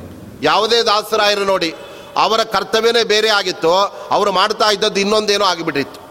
ನೋಡಿ ಪುರಂದರದಾಸರು ಅವರು ಎಷ್ಟೆಲ್ಲ ಭಗವಂತನ ಸ್ತೋತ್ರಗಳನ್ನು ರಚನೆ ಮಾಡಿ ಅವರು ದಾಸ ಸಾಹಿತ್ಯದ ಅನೇಕ ಗ್ರಂಥಗಳ ರಚನೆ ಮಾಡಬೇಕಾಗಿತ್ತು. ಅದನ್ನು ಅವರು ಬಿಟ್ಟು ಅಜ್ಞಾನದಿಂದ ಲೋಭಿಗಳಾಗಿ ಬರೀ ದುಡ್ಡುಗಳನ್ನು ನಡೆಸ್ತಾ, ನಡೆದೇ ಇರೋ ನಾಣ್ಯಗಳನ್ನೆಲ್ಲ ಒಂದು ಕಡೆ ಹಾಕಿ ಯಾರಿಗೂ ದಾನ ಮಾಡದೆ ದೊಡ್ಡ ಲೋಭಿಗಳಾಗಿಬಿಟ್ಟಿತ್ತು ಆವಾಗ ದೇವರು ನೋಡಿದ, ಇವರ ಅಜ್ಞಾನವನ್ನು ಕಳೆದು ಒಳ್ಳೆ ಜ್ಞಾನವನ್ನು ಕೊಟ್ಟು ಅವರನ್ನು ನನ್ನ ಕಡೆಗೆ ಸೆಳಿಬೇಕು. ಆದ್ದರಿಂದ ವಿಧ ಅವರಿಗೆ ಒಳ್ಳೆ ಜ್ಞಾನವನ್ನು ಕೊಟ್ಟ ಭಗವಂತ. ತಾನೇ ಒದ್ದ ಒಬ್ಬ ಬ್ರಾಹ್ಮಣ ರೂಪದಲ್ಲಿ ಬಂದು ನಮ್ಮ ಮಗನಿಗೆ ಉಪನಯನ ಮಾಡಬೇಕಾಗಿದೆ. ದುಡ್ಡು ಕೊಡಿ ಅಂದರೆ ಇವರು ನೋಡಿದ್ರು ಕೊಳ್ಳೇ ಇಲ್ಲ. ಕೊನೆಗೆ ನಡೆದೇ ಇರೋ ಒಂದು ನಾಣ್ಯವನ್ನು ಕೊಟ್ಬಿಟ್ಟು ಕೆಲವರೆಲ್ಲ ಉಪನ್ಯಾಸಕ್ಕೆ ಬರುವಾಗ ಈ ಹರಿದು ನೋಟ್ ಹಾಕ್ತಾ ಇರ್ತಾರಲ್ಲ, ಆ ಥರ ಆ ಪುರಂದರದಾಸರವರು ತಮ್ಮ ಹಿಂದಿನ ಆ ಪೂರ್ವ ಜೀವಿತದಲ್ಲಿ ಯಾವುದೋ ನಡೆದಿರೋ ನಾಣ್ಯವನ್ನು ಆತನಿಗೆ ಕೊಟ್ಟಾಗ, ಇದು ಬೇಡ ಅಂತ ಬಿಟ್ಟು ಹೋಗಿಬಿಟ್ಟ. ಕೊನೆಗೆ ಹೆಂಡತಿಯ ನತ್ತನ್ನು ಅವರು ಪಡೆದರು. ಅದನ್ನೇ ಜನರಿಗೆ ತಂದು ಕೊಟ್ಟಾಗ ಜ್ಞಾನೋದಯವಾಯಿತು. ಓ, ಇದು ನಿಜವಾಗಲೂ ಕೂಡ ಸಾಮಾನ್ಯ ವ್ಯಕ್ತಿಯ ಕೆಲಸವಲ್ಲ. ಯಾರೋ ಒಬ್ಬ ಮಹಾತ್ಮ ನನ್ನನ್ನು ಪರೀಕ್ಷೆ ಮಾಡಿ ನನ್ನನ್ನು ಬದಲಾಯಿಸಲಿಕ್ಕೆ ಹೊರಟಿದ್ದಾನೆ. ಇಷ್ಟು ಮೇಲಾದರೂ ನನ್ನ ಅಜ್ಞಾನ ಬಿಟ್ಟು ನಾನು ಬದಲಾವಣೆಗೊಳ್ಳಲಿಲ್ಲ ಅಂದರೆ ನನ್ನ ಹೆಂಡತಿಗಿಂತೂ ನನ್ನ ಕಡೆ ಆಗಿಬಿಡುತ್ತೆ. ಹೆಂಡತಿಗೆ ನನಗಿಂತ ಹೆಚ್ಚು ದೇವರಲ್ಲಿ ಆ ಭಕ್ತಿ ಶ್ರದ್ಧೆಗಳಿದೆ. ನನಗೆ ಈ ದುಡ್ಡಿನ ಬಗ್ಗೆ ಅತಿ ಮೋಹ ಜಾಸ್ತಿ ಆಗಿದೆ. ಮೊದಲು ಇದನ್ನು ಬಿಡಬೇಕು. ಭಗವಂತ ಆ ರೀತಿ ನಮ್ಮ ಮೋಹವನ್ನು, ಅಜ್ಞಾನವನ್ನು ಬಿಡಿಸ್ತಾ ಇರ್ತಾನೆ. ಎಷ್ಟೋ ಸಂದರ್ಭಗಳಲ್ಲಿ ನಾವು ಮನೆಯಲ್ಲಿ ಬೆಳಿಗ್ಗೆ ಬೇಗ ಪೂಜೆ ಮಾಡುವುದಕ್ಕೆ ಅನುತ್ಸಾಹ, ಅನಾಸಕ್ತಿ ತೋರಿಸ್ತಾ ಇರ್ತೇವೆ. ನಮಗೆ ಯಾರು ಇಷ್ಟವೋ ಅವ್ರ ಬಗ್ಗೆ ತುಂಬ ಪ್ರೀತಿ ತೋರಿಸ್ತಾ ಇರ್ತೇವೆ. ಆವಾಗ ಭಗವಂತ ಏನು ಮಾಡ್ತಾನೆ? ನಮಗೆ ಇಷ್ಟವಾದವರನ್ನೇ ನಮ್ಮಿಂದ ದೂರ ಮಾಡಿಬಿಡ್ತಾ ಇರ್ತಾನೆ. ಆವಾಗ ನಮಗೆ, ಅಯ್ಯೋ, ಇಂತಹ ವ್ಯಕ್ತಿಗಳನ್ನು ಕಳ್ಕೊಂಡ್ಬಿಟ್ವಲ್ಲ ಅಂತ ಮನಸ್ಸಿಗೆ ತುಂಬ ತಾಪ ಆಗಿ ನೋವಾಗಿನಾಗಿ ಕೊನೆಗೆ ಅದು ಭಗವಂತನ ಕಡೆಗೆ ಭಕ್ತಿಯಾಗಿ ಮಾರ್ಪಾಟಾಗಿಬಿಡುತ್ತೆ. ಆವಾಗ ಒಂದು ದಿನವೂ ದೇವರ ಪೆಟ್ಟಿಗೆಯನ್ನು ತೆಗಿಲಿಕ್ಕೆ ಇಷ್ಟಪಡದೇ ಇದ್ದವನು ದಿವಸ ಪೂಜೆ ಮಾಡ್ಲಿಕ್ಕೆ ಶುರು ಮಾಡ್ತಾನೆ. ಯಾಕೆಂದರೆ ಭಗವಂತ ಆ ಜ್ಞಾನವನ್ನು ಹೋಗಲಾಡಿಸಿ ಅವನಿಗೆ ಜ್ಞಾನವನ್ನು ಅಲ್ಲಿ ಕೊಟ್ಟು ತನ್ನ ಕಡೆಗೆ ಅಲ್ಲಿ ಸೆಳೆದು ಅನುಗ್ರಹ ಮಾಡಿಬಿಡ್ತಾ ಇದ್ದಾನೆ. ಅದರಂತೆ ವಿಠಲ ಅನ್ನೋದಕ್ಕೆ ವಿತು ಅಂದರೆ ಜ್ಞಾನ. ಅದರಿಂದ ಠಾನ್ ಅಂದರೆ ಜ್ಞಾನ ಶೂನ್ಯರಾದಂತಹ ವ್ಯಕ್ತಿಗಳನ್ನು ಲಾತಿ ಅವರಿಗೆ ಜ್ಞಾನ ಕೊಟ್ಟು ತನ್ನ ಕಡೆಗೆ ಭಗವಂತ ಸೆಳ್ಕೊಳ್ತಾ ಇದ್ದಾನೆ. ಇಲ್ಲದೆ ಹೋದರೆ ನಾವೆಲ್ಲ ಭಗವಂತನ ಮಹಿಮೆ ಕೇಳಬೇಕು, ಅವನ ವಿಚಾರ ತಿಳ್ಕೊಳ್ಬೇಕು ಅಂತ ಆಸಕ್ತಿ ತೋರಿಸ್ಬೇಕಾದ್ರೆ ಇದು ಅವನೇ ನಮ್ಮನ್ನು ಅನುಗ್ರಹಿಸಿ ಮಾತ್ರ ಅದರಿಂದ ನಡೀತಕ್ಕಂಥದ್ದು. ಆದ್ದರಿಂದ ಆತನಿಗೆ ವಿಠಲ ಅನ್ನತಕ್ಕಂತಹ ಹೆಸರಿದೆ. ಅಂತಹ ಜಗನ್ನಾಥ ವಿಠಲನ ಸಂಪ್ರೀತಿಯಿಂದ ಭಜಿಸಿ. ಆ ಗಣಪತಿ ಆರಾಧನೆ ಮಾಡಿದ್ದ ಹೇಗೆ ಅಂದರೆ ತುಂಬ ಭಕ್ತಿ ಶ್ರದ್ಧೆಗಳಿಂದ ಆ ಗಣಪತಿ, ಆ ಭಗವಂತನನ್ನು ಆರಾಧಿಸಿದ್ದರಿಂದ ಸಾರೂಪ್ಯ ವೈದಿದಿ ಅಂತ ಇದ್ದಾರೆ. ಆ ಗಣಪತಿಗೆ ವಿಶೇಷವಾದ ಅನುಗ್ರಹವನ್ನು ಅಲ್ಲಿ ಭಗವಂತ ಮಾಡಿದ್ದಾನೆ. ಆದ್ದರಿಂದ ವಿಖ್ಯಾತಿಯುತನಾದೆ ಅಷ್ಟು ಮಾತ್ರವಲ್ಲ, ಗಣಪತಿ ತನ್ನ ಅದ್ಭುತವಾದ ವಿಘ್ನ ನಿವಾರಣೆ ಮಾಡುವ ಸಾಮರ್ಥ್ಯದಿಂದ ಎಲ್ಲ ವಿಶ್ವದಲ್ಲಿ ಪ್ರಸಿದ್ಧನಾಗಿದ್ದ ಆದ್ದರಿಂದ ಆತನನ್ನು ಭಜಿಸದೇ ಇರತಕ್ಕಂಥ ವ್ಯಕ್ತಿಗಳೇ ಯಾರು ಕೂಡ ಇಲ್ಲ.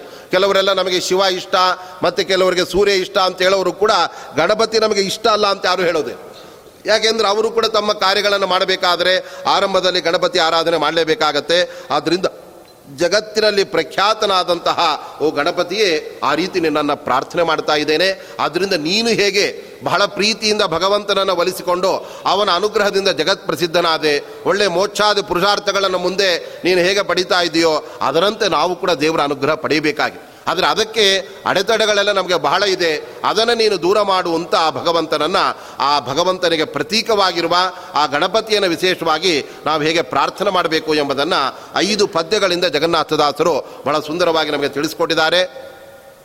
ಆದ್ದರಿಂದ ಅಂತಹ ಗಣಪತಿಯ ಸ್ಮರಣೆಯನ್ನು ಅಲ್ಲಿ ಮುಕ್ತಾಯಗೊಳಿಸಿ ಅನಂತರದಲ್ಲಿ ಸೂರ್ಯದೇವನ ಸ್ತೋತ್ರವನ್ನು ಮುಂದಿನ ಪದ್ಯದಲ್ಲಿ ಈ ತತ್ವ ಸುಬಾಲಿಯಲ್ಲಿ ಜಗನ್ನಾಥದಾಸರು ಮಾಡ್ತಾ ಇದ್ದಾರೆ. ಏಕೆಂದರೆ ನಾವು ಹೇಗೆ ಗಣಪತಿಯನ್ನು ಮೊಟ್ಟ ಮೊದಲು ವಿಘ್ನ ನಿವಾರಣೆಗೆ ನಾವು ನೆನೆಯಬೇಕೋ, ಅದರಂತೆ ನವಗ್ರಹಗಳೇನಿದೆ ಅವುಗಳೆಲ್ಲ ನಮ್ಮ ದೇಹದ ಮೇಲೆ ಬೇರೆ ಬೇರೆ ಪ್ರಭಾವಗಳನ್ನು ಬೀರ್ತಾ ಇರ್ತವೆ. ಜೊತೆಗೆ ಕೆಲವು ದೇವತೆಗಳನ್ನು, ಕೆಲವು ಗ್ರಹಗಳನ್ನು ನಾವು ಸ್ತೋತ್ರ ಮಾಡಿದರೆ ಅದು ಒಂದು ರೀತಿ ಭಗವಂತನ ಸ್ತೋತ್ರದಲ್ಲೇ ಪರ್ಯವಸಾನವಾಗ್ತಾ ಇರುತ್ತೆ. ನಾವು ಸೂರ್ಯನ ಆರಾಧನೆ ಮಾಡಿದರೆ ಅದು ನೇರ ಸೂರ್ಯನಿಗಲ್ಲ, ಅವನ ಒಳಗಡೆ ಸೂರ್ಯನಾರಾಯಣ ಅಂತ ಕೋಟಿ ಸೂರ್ಯ ಸಮಪ್ರಭನಾದ ಭಗವಂತ ಇದ್ದಾನೆ. ಅದು ಅವನಿಗೆ ಸಲ್ಲತ್ತಾದ್ದರಿಂದ ಅಂತಹ ಭಗವಂತನ ಅಧಿಷ್ಠಾನವಾದ ಸೂರ್ಯ ಮೊದಲಾದ ನವಗ್ರಹಗಳ ಒಂದು ಸ್ಮರಣೆಯನ್ನು ಕೂಡ ನಾವು ಮಾಡಬೇಕು ಅಂತ ನಮಗೆ ವೇದವ್ಯಾಸ ದೇವರೇ ಆ ಒಂದು ಮೇಲ್ಪಂಕ್ತಿಯನ್ನು ಹಾಕ್ಕೊಟ್ಟಿದ್ದಾರೆ ವೇದವ್ಯಾಸ ದೇವರು ಮಹಾಭಾರತವನ್ನು ರಚನೆ ಮಾಡುವಾಗ, ಇತರ ಬೇರೆ ಬೇರೆ ಗ್ರಂಥಗಳನ್ನು ರಚನೆ ಮಾಡುವಾಗ ಈ ನವಗ್ರಹಗಳ ಸ್ತೋತ್ರವನ್ನು ಸ್ವತಃ ವೇದವ್ಯಾಸ ದೇವರೇ ಮಾಡಿದ್ದಾರೆ. ಯಾಕೆ ಅಂದರೆ ಈ ನವಗ್ರಹಗಳ ಸ್ತೋತ್ರ ಎಂಥದ್ದು ಅಂತ ತಿಳಿದುಕೊಂಡು ಸಾಧಕರು ನಿತ್ಯ ಆ ಗ್ರಹಗಳನ್ನು ಸ್ಮರಣೆ ಮಾಡ್ತಾ ಇದ್ದರೆ ಆವಾಗ ಗ್ರಹಗಳ ಸ್ವಭಾವ ಹೇಗೆ ಅಂದರೆ ಪೂಜಿತಾ ಪೂಜಯಿಷ್ಯಂತೆ ನಿರ್ದಹಂತಿ ಅವಮಾನಿತಾ ಈ ನವಗ್ರಹಗಳಲ್ಲಿ ಅದರಲ್ಲೂ ಕೂಡ ಈ ಶನಿ ಮುಂತಾದ ಗ್ರಹಗಳೇನಿದೆ, ಶನಿಯ ಸ್ಮರಣೆ ವಿಶೇಷವಾಗಿ ನಾವು ಮಾಡಿದಾಗ ಪ್ರತಿನಿತ್ಯವೂ ಕೂಡ. ಆವಾಗ ಶನಿ ಸಂತುಷ್ಟನಾಗ್ತಾನೆ, ಆವಾಗ ನಮಗೆ ಯಾವ ತರಹದ ತೊಂದರೆಗಳು ಬಾರದಂತೆ, ನಮಗೆ ಕಷ್ಟಗಳು ಬಾರದೆ, ಆ ಶನಿ ನಮಗೂ ಕೂಡ ಗೌರವ, ಆದರ ಅವೆಲ್ಲ ಬರುವಂತೆ ಮಾಡ್ತಾ ಇರ್ತಾನೆ. ಒಂದು ವೇಳೆ ಶನಿಯನ್ನೇ ನಾವು ತಿರಸ್ಕಾರ ಮಾಡಿದರೆ, ಆವಾಗ ಶನಿ ಹೇಳ್ತಾನೆ, ನನ್ನನ್ನೇ ನೀನು ತಿರಸ್ಕಾರ ಮಾಡ್ತಾ ಇದ್ದೀಯಾ? ನೋಡು ನಿನ್ನನ್ನು ಹೇಗೆ ಹಂಚಿನ ಮೇಲೆ ನಿನ್ನನ್ನು ಕೂಡಿಸ್ಬಿಡ್ತೇನೆ. ಎಷ್ಟು ಕಷ್ಟ ನಿನಗೆ ಕೊಡ್ತೇನೆ ನೋಡು ಅಂತ ಕೆಲವೊಮ್ಮೆ ಗ್ರಹಗಳೆಲ್ಲ ಹೇಗೆ ಅಂದರೆ ಅವುಗಳ ಆರಾಧನೆ ನಾವು ಮಾಡ್ತಾ ನಿತ್ಯ ಸ್ಮರಣೆ ಮಾಡ್ತಾ ಇದ್ದರೆ ನಮ್ಮನ್ನು ಅವರು ಚೆನ್ನಾಗಿ ಇಟ್ಟಿರ್ತಾರೆ. ಒಂದು ವೇಳೆ ಗ್ರಹಗಳನ್ನು ನಾವು ಮರೆತು ಬಿಟ್ಟರೆ ಆವಾಗ ಆ ಗ್ರಹಗಳೇ ನಮಗೆ ಪ್ರತಿಕೂಲಗಳಾಗಿ ಅವೆಲ್ಲ ನಮಗೆ ದುಃಖವನ್ನು ಉಂಟು ಮಾಡ್ತಾ ಇರ್ತವೆ. ಆದ್ದರಿಂದ ನವಗ್ರಹಗಳನ್ನು ನಿತ್ಯದಲ್ಲೂ ಕೂಡ ನಾವು ಸ್ಮರಣೆ ಮಾಡಬೇಕು ಎಂಬುದನ್ನು ಅಲ್ಲಿ ನಮಗೆ ವೇದವ್ಯಾಸ ದೇವರು ಹೇಳಿದ್ದಾರೆ. ಅನಂತರ ವೇದ ಮಂತ್ರಗಳಲ್ಲೂ ಕೂಡ ಪ್ರತ್ಯೇಕವಾಗಿ ನವಗ್ರಹಗಳ ಆರಾಧನೆಗೆ ಒಂದೊಂದು ಮಂತ್ರಗಳನ್ನೇ ಪ್ರತ್ಯೇಕವಾಗಿ ಹೇಳಿದ್ದಾರೆ. ಅದರಲ್ಲಿ ನಾವು ನವಗ್ರಹಗಳಲ್ಲಿ ಮೊದಲನೆಯದಾಗಿ ಸೂರ್ಯನನ್ನು ನಾವು ತೆಗೆದುಕೊಳ್ತೇವೆ. ಏಕೆಂದರೆ ಸೂರ್ಯ ಉಳಿದ ಎಲ್ಲ ಗ್ರಹಗಳಿಗೆ ರಾಜನಂತ ಇದ್ದಾನೆ. ಆ ಸೂರ್ಯನ ಒಂದು ಬೆಳಕನ್ನು ಸ್ವಲ್ಪ ತನ್ನಲ್ಲಿ ಮೈಗೂಡಿಸಿಕೊಂಡು ಅವನು ಇಲ್ಲದೇ ಇರುವ ವೇಳೆಯಲ್ಲಿ ಆಕಾಶವನ್ನು ಚಂದ್ರನೂ ಬೆಳಗ್ತಾ ಇರ್ತಾನೆ. ಆ ಚಂದ್ರನಿಗಿಂತ ಸ್ವಲ್ಪ ಕಡಿಮೆನೇ ಬೆಳಕನ್ನು ತಗೊಂಡು ಅಗ್ನಿದೇವರು ಕೂಡ ಸೂರ್ಯನ ಪ್ರಭಾವದಿಂದಲೇ ಆ ಉರಿತಾ ಇರ್ತಾರೆ, ಬೆಳಕನ್ನು ಕೊಡ್ತಾ ಇರ್ತಾರೆ. ಆದ್ದರಿಂದ ತೇಜಸ್ಸಿನಲ್ಲಿ ಮೊಟ್ಟ ಮೊದಲ ಆ ಒಂದು ಗ್ರಹ ನಾವು ನವಗ್ರಹಗಳಲ್ಲಿ ತಗೊಂಡಾಗ ಅದು ಸೂರ್ಯದೇವನಾಗಿದ್ದಾನೆ. ಅಂತಹ ಸೂರ್ಯನನ್ನು ಹೇಗೆ ನಾವು ಅವಶ್ಯವಾಗಿ ಸ್ಮರಣೆ ಮಾಡಬೇಕು ಎಂಬುದನ್ನು ಇಲ್ಲಿ ತತ್ವ ಸುವಾಲಿಯಲ್ಲಿ ಜಗನ್ನಾಥದಾಸರು ತಿಳಿಸ್ತಾ ಇದ್ದಾರೆ. ಆದಿತ್ಯದೇವ ತ್ವತ್ಪಾದ ಯುಗಳಕ್ಕೆ ಅಭಿಮಾ ಅಭಿವಾದನವ ಮಾಳ್ಪೆ ಅನುದಿನ. ಅನುದಿನದಿ ಸಜ್ಜನರ ವ್ಯಾಧಿಗಳ ಕಳೆದು ಸುಖವಿಯೋ ಅಂತ ಬಹಳ ಸುಂದರವಾಗಿ ನಮಗೆ ರೋಗ ರುಜಿನಗಳೆಲ್ಲ ಬರದೆ ಆ ಮೂಲಕ ನಾವು ಒಳ್ಳೆ ಸಾಧನೆಯನ್ನು ಮಾಡಬೇಕು ಅಂತ ಆದರೆ ಸೂರ್ಯನ ಅನುಗ್ರಹ ನಮಗೆ ಬೇಕು. ಯಾಕೆಂದರೆ ಶಾಸ್ತ್ರ ಹೇಳ್ತಾ ಇದೆ, ಆರೋಗ್ಯಂ ಭಾಸ್ಕರಾದಿಚ್ಛೇತ್ ಅಂತ ಹೇಳ್ತಾ ಇದೆ. ನಾವು ಆರೋಗ್ಯವನ್ನು ಯಾರಿಂದ ಪಡ್ಕೊಳ್ಬೇಕು ಅಂದರೆ ಡಾಕ್ಟ್ರ್ ಹತ್ರ ಹೋಗಿ ಗುಳಿಗೆ ಔಷಧಗಳನ್ನು ತಗೊಂಡು ಅವರಿಂದ ಆರೋಗ್ಯ ಪಡ್ಕೊಳ್ಳೋದು ಅಂತಲ್ಲ, ನಿಜವಾಗಲೂ ಕೂಡ ಸೂರ್ಯದೇವನೇ ನಮಗೆ ಆರೋಗ್ಯವನ್ನು ಕೊಡ್ತಕ್ಕಂಥವನಾಗಿದ್ದಾನೆ. ಆದ್ದರಿಂದ ನಮ್ಮ ದೇಹಕ್ಕೆ ಬೇಕಾದ ಕೆಲವು ಆ ವಿಟಮಿನ್ಗಳನ್ನು ಸುಲಭವಾಗಿ ನಮಗೆ ದುಡ್ಡೇ ಇಲ್ಲದ ಸೂರ್ಯನೇ ನಮಗೆ ಕೊಡ್ತಾ ಇದ್ದಾನೆ. ಆದ್ದರಿಂದ ದಿವಸ ಒಂದು ಅರ್ಧ ಗಂಟೆ ಬಿಸಿಲಲ್ಲಿ ನಮ್ಮ ಮೈಯನ್ನು ನಾವು ಇರುವಂತೆ ಮಾಡಿಬಿಟ್ರೆ ಅದರಿಂದ ನಮ್ಮ ಚರ್ಮದ ರೋಗ ದೂರವಾಗುತ್ತೆ. ನಮಗೆ ಬೇಕಾದಂತಹ ಒಳ್ಳೆ ದೇಹಕ್ಕೆ ಬೇಕಾದ ಶಕ್ತಿಯನ್ನು ನಮಗೆ ಸೂರ್ಯ ಕೊಡ್ತಾ ಇದ್ದಾನಾದ್ರಿಂದ ಎಲ್ಲಿ ಸೂರ್ಯನ ಬೆಳಕೆ ಇರೋದಿಲ್ಲ, ಆ ಬಿಸಿಲೇ ಇರೋದಿಲ್ಲ, ಅಂತಹ ಜನಗಳೆಲ್ಲ ರೋಗಕ್ಕೆ ತುತ್ತಾಗ್ಬಿಟ್ಟಿರ್ತಾರೆ. ಆದ್ದರಿಂದ ನಮಗೆ ಆಹಾರದಿಂದ ಆರೋಗ್ಯ ಬರುವುದು ಮುಖ್ಯ ಅಲ್ಲ. ನಮಗೆ ಸಹಜವಾಗಿ ದೇಹದಲ್ಲಿ ಆ ಶಕ್ತಿ ಎಂಬುದು ರೋಗವನ್ನು ನಿರೋಧ ಮಾಡತಕ್ಕಂಥ ಶಕ್ತಿ ಇರಬೇಕು. ಅದನ್ನು ನಾವು ಯಾರಿಂದ ಪಡಿತಾ ಇದ್ದೇವೆ ಅಂದರೆ ಅದು ಸೂರ್ಯದೇವನಿಂದ ನಾವು ಪಡಿತಾ ಇದ್ದೇವೆ. ಆದ್ದರಿಂದ ಆದಿತ್ಯ ದೇವ ಅಂತ ಇದ್ದಾರೆ. ಈ ಸೂರ್ಯನಿಗೆ ಆದಿತ್ಯ ಅಂತ ಯಾಕೆ ಹೆಸರು? ಅಂದರೆ ಆದಿತ್ಯ ಅಂದರೆ ಆದತ್ತೇ ಇತಿ ಆದಿತ್ಯ ಅಂತ. ಅಂದರೆ ನಾವು ಏನೋ ಒಂದು ನೂರು ವರ್ಷ ಬದುಕಬೇಕು ಅಂತ ನಾವು ಲೆಕ್ಕಾಚಾರ ಹಾಕ್ಕೊಂಡು ನಾವು ನಮ್ಮ ಆರೋಗ್ಯವನ್ನು ಕಾಪಾಡಿಕೊಳ್ತಾ ಇದ್ದರೆ ಪ್ರತಿನಿತ್ಯವೂ ಕೂಡ ಹನ್ನೆರಡು ಗಂಟೆಗಳನ್ನು ಒಂದು ಉದಯದಿಂದ ಒಂದು ಅಸ್ತಮಾನದ ಒಳಗಡೆ ನಮ್ಮ ಆಯುಷ್ಯವನ್ನು ಕಿತ್ಕೋತಾ ಇದ್ದಾನಂತೆ ಸೂರ್ಯ. ಆದರೆ ಅದರ ಬಗ್ಗೆ ನಮಗೆ ಎಚ್ಚರವೇ ಇರೋದಿಲ್ಲ. ಹೊಸ ವರ್ಷ ಆರಂಭವಾಯಿತು, ಸೂರ್ಯೋದಯ ಚೆನ್ನಾಗಿದೆ ಅಂತ ಆನಂದ ಪಡ್ತೇವೆ ಆದರೆ ಬೆಳಗ್ಗೆ ಆರೂವರೆಗೆ ಸೂರ್ಯ ಉದಯಿಸಿದವನು ಸಾಯಂಕಾಲ ಆರು ಗಂಟೆಗೆ ಅಸ್ತಂಗತನಾಗುವಾಗ ನಮ್ಮ ಅಮೂಲ್ಯವಾದ ಆಯುಷ್ಯದಲ್ಲಿ ಹನ್ನೆರಡು ಗಂಟೆ ಕಿತ್ಕೊಂಡು ಹೋಗ್ತಾ ಇದ್ದಾನೆ. ನಾವು ದಿನಕ್ಕೆ ಇಪ್ಪತ್ನಾಲ್ಕು ಗಂಟೆ ನಾವು ಸಾವಿಗೆ ಹತ್ತಿರವಾಗ್ತಾ ಇದ್ದೇವೆ. ಇದರ ಎಚ್ಚರವೇ ನಮಗಿರೋದಿಲ್ಲ ಅಂತಹ ಸಂದರ್ಭದಲ್ಲಿ ಸೂರ್ಯದೇವನನ್ನು ನಾವು ಪ್ರಾರ್ಥನೆ ಮಾಡಬೇಕು. ಸ್ವಾಮಿ, ನಮಗೆ ನೀನು ಆಯುಷ್ಯವನ್ನು ಕೊಟ್ಟಿದೆಯಾ? ಇದು ಭಗವಂತನ ಸ್ಮರಣೆಯಿಂದ ಸಾರ್ಥಕವಾಗಲಿ ಅಂತ ಆ ಸೂರ್ಯದೇವನನ್ನು ನಾವು ಕೇಳಿದಾಗ ಅವನು ನಮಗೆ ಆರೋಗ್ಯ, ಜ್ಞಾನ ಕೊಟ್ಟು ನಮಗೆಲ್ಲ ಆ ಭಗವಂತನ ಸೇವೆ ಮಾಡಿಸ್ತಾ ಇದ್ದಾನೆ. ಆದ್ದರಿಂದ ಅವನು ಆದಿತ್ಯ ದೇವ ಅಂತ ಇದ್ದಾನೆ. ಏಕೆಂದರೆ ದೇವಕುಲದಲ್ಲಿ ಹುಟ್ಟಿದ್ದಾನೆ. ಕಶ್ಯಪರ ಮಡದಿಯರು ಹದಿಮೂರು ಮಂದಿ ಕಶ್ಯಪ ಋಷಿಗಳು ಅಂತ ಮರೀಚಿಗಳ ಮಕ್ಕಳು. ಆ ಮರೀಚಿ ಪುತ್ರರಾದಂತಹ ಕಶ್ಯಪರಿಗೆ ಹದಿಮೂರು ಮಂದಿ ಹೆಂಡತಿಯರು, ಅವರಲ್ಲಿ ದಿತಿ ಮತ್ತು ಅದಿತಿ ಅಂತ ಕೂಡ ಇಬ್ಬರು. ಅವರಲ್ಲಿ ದಿತಿಯಲ್ಲಿ ಹುಟ್ಟಿದವರೆಲ್ಲ ದೈತ್ಯರು. ಅದಿತಿಯಲ್ಲಿ ಹುಟ್ಟಿದವರೆಲ್ಲ ಆದಿತ್ಯನೇ ಮೊದಲಾದ ದೇವತೆಗಳಾಗಿದ್ದಾರೆ. ಆದ್ದರಿಂದ ಆತನಿಗೆ ಆದಿತ್ಯ ಅನ್ನೋ ಹೆಸರು ಬಂದದ್ದು ಯಾಕೆ ಅಂದರೆ ತಾಯಿಯ ಒಂದು ಕಾರಣದಿಂದಾಗಿ. ತಾಯಿಯು ಅದಿತಿ, ಅವಳ ಮಗ ಆದಿತ್ಯ. ಹೇಗೆ ವಿನತೆ ಗರುಡನ ತಾಯಿ, ಅದರಿಂದಾಗಿ ಗರುಡನಿಗೆ ವೈನತೇಯ ಅಂತ ಹೆಸರು ಬಂದ ಹಾಗೆ ಆದಿತ್ಯ ಅವನು ದೇವಕುಲದಲ್ಲಿ ಹುಟ್ಟಿದಾನೆ. ದೇವ ಅಂದರೆ ದಿವು ಕ್ರೀಡಾಯಾಮ್ ಅಂತ ಶಾಸ್ತ್ರ ಹೇಳ್ತಾ ಇತ್ತು. ಅಂದರೆ ಆಟ ಅನ್ನುವ ರೀತಿಯಲ್ಲಿ ಅನಾಯಾಸವಾಗಿ ಇಡೀ ಆಕಾಶವನ್ನು ಸುತ್ತಿ ಜಗತ್ತಿಗೆಲ್ಲ ಬೆಳಕನ್ನು ಕೊಡ್ತಾ ಇದ್ದಾನೆ ಸೂರ್ಯದೇವ. ಎಷ್ಟು ವೇಗವಾಗಿ ಸೂರ್ಯ ಆಕಾಶದಲ್ಲಿ ಚಲಿಸ್ತಾ ಇದ್ದಾನೆ ಅಂದರೆ ಆತನ ವೇಗವನ್ನು ಯಾರಿಗೂ ಕೂಡ ಅದನ್ನು ತಡೆಯೋದಕ್ಕೆ ಸಾಧ್ಯ ಇಲ್ಲ, ಅವನನ್ನು ಬೀಟ್ ಮಾಡೋದಕ್ಕೆ ಸಾಧ್ಯ ಇಲ್ಲ. ಆದ್ದರಿಂದ ಅಂತಹ ಆದಿತ್ಯ ದೇವ ತ್ವತ್ಪಾದ ಯುಗಳಕ್ಕೆ ಅಭಿವಾದನ ಮಾಡ್ಪೆ. ಅಂತಹ ಸೂರ್ಯದೇವನಿಗೆ ನಾವು ಅವನ ಪಾದಗಳಿಗೆ ಭಕ್ತಿಯಿಂದ ನಾವು ನಮಸ್ಕಾರವನ್ನು ಅಲ್ಲಿ ನಾವು ಮಾಡಬೇಕಾಗತ್ತೆ. ಆತನಿಗೆ ನಾವು ಕೇಳಬೇಕಾದದ್ದೇನು ಅಂದರೆ ಅನುದಿನದಿ ಸಜ್ಜನರ ವ್ಯಾಧಿಗಳ ಕಳೆದು ಸುಖವಿಯೋ ಅಂತ ಇದ್ದಾರೆ. ಎಲ್ಲರ ರೋಗ ರುಜಿನಗಳನ್ನು ಸೂರ್ಯದೇವ ನೀನು ಕರಿ, ಕಡಿಮೆ ಮಾಡು, ಅದನ್ನು ಪರಿಹಾರ ಮಾಡು ಅಂತ ಜಗನ್ನಾಥದಾಸರು ಕೇಳ್ತಾ ಇದ್ದ ಅವ್ರು ಹೇಳ್ತಾ ಇದ್ದಾರೆ, ಸಜ್ಜನರ ವ್ಯಾಧಿಗಳ ಅಂತ ಇದ್ದಾರೆ. ಯಾರು ದುರ್ಜನರಿದ್ದಾರೆ, ಅವ್ರಗಳಿಗೆಲ್ಲ ಆರೋಗ್ಯ ಜಾಸ್ತಿ ಕೊಟ್ಟು ವ್ಯಾಧಿಯನ್ನು ಪರಿಹಾರ ಮಾಡಿದರೆ, ಅವರೇನು ಮಾಡ್ತಾರೆ, ಒಳ್ಳೆಯವ್ರಿಗೆ ಇನ್ನಿಷ್ಟು ಉಪದ್ರವವನ್ನು ಕಿರುಕುಳವನ್ನೇ ಕೊಳ್ಳಿಕ್ ಶುರು ಮಾಡ್ತಾ ಇರ್ತಾರೆ.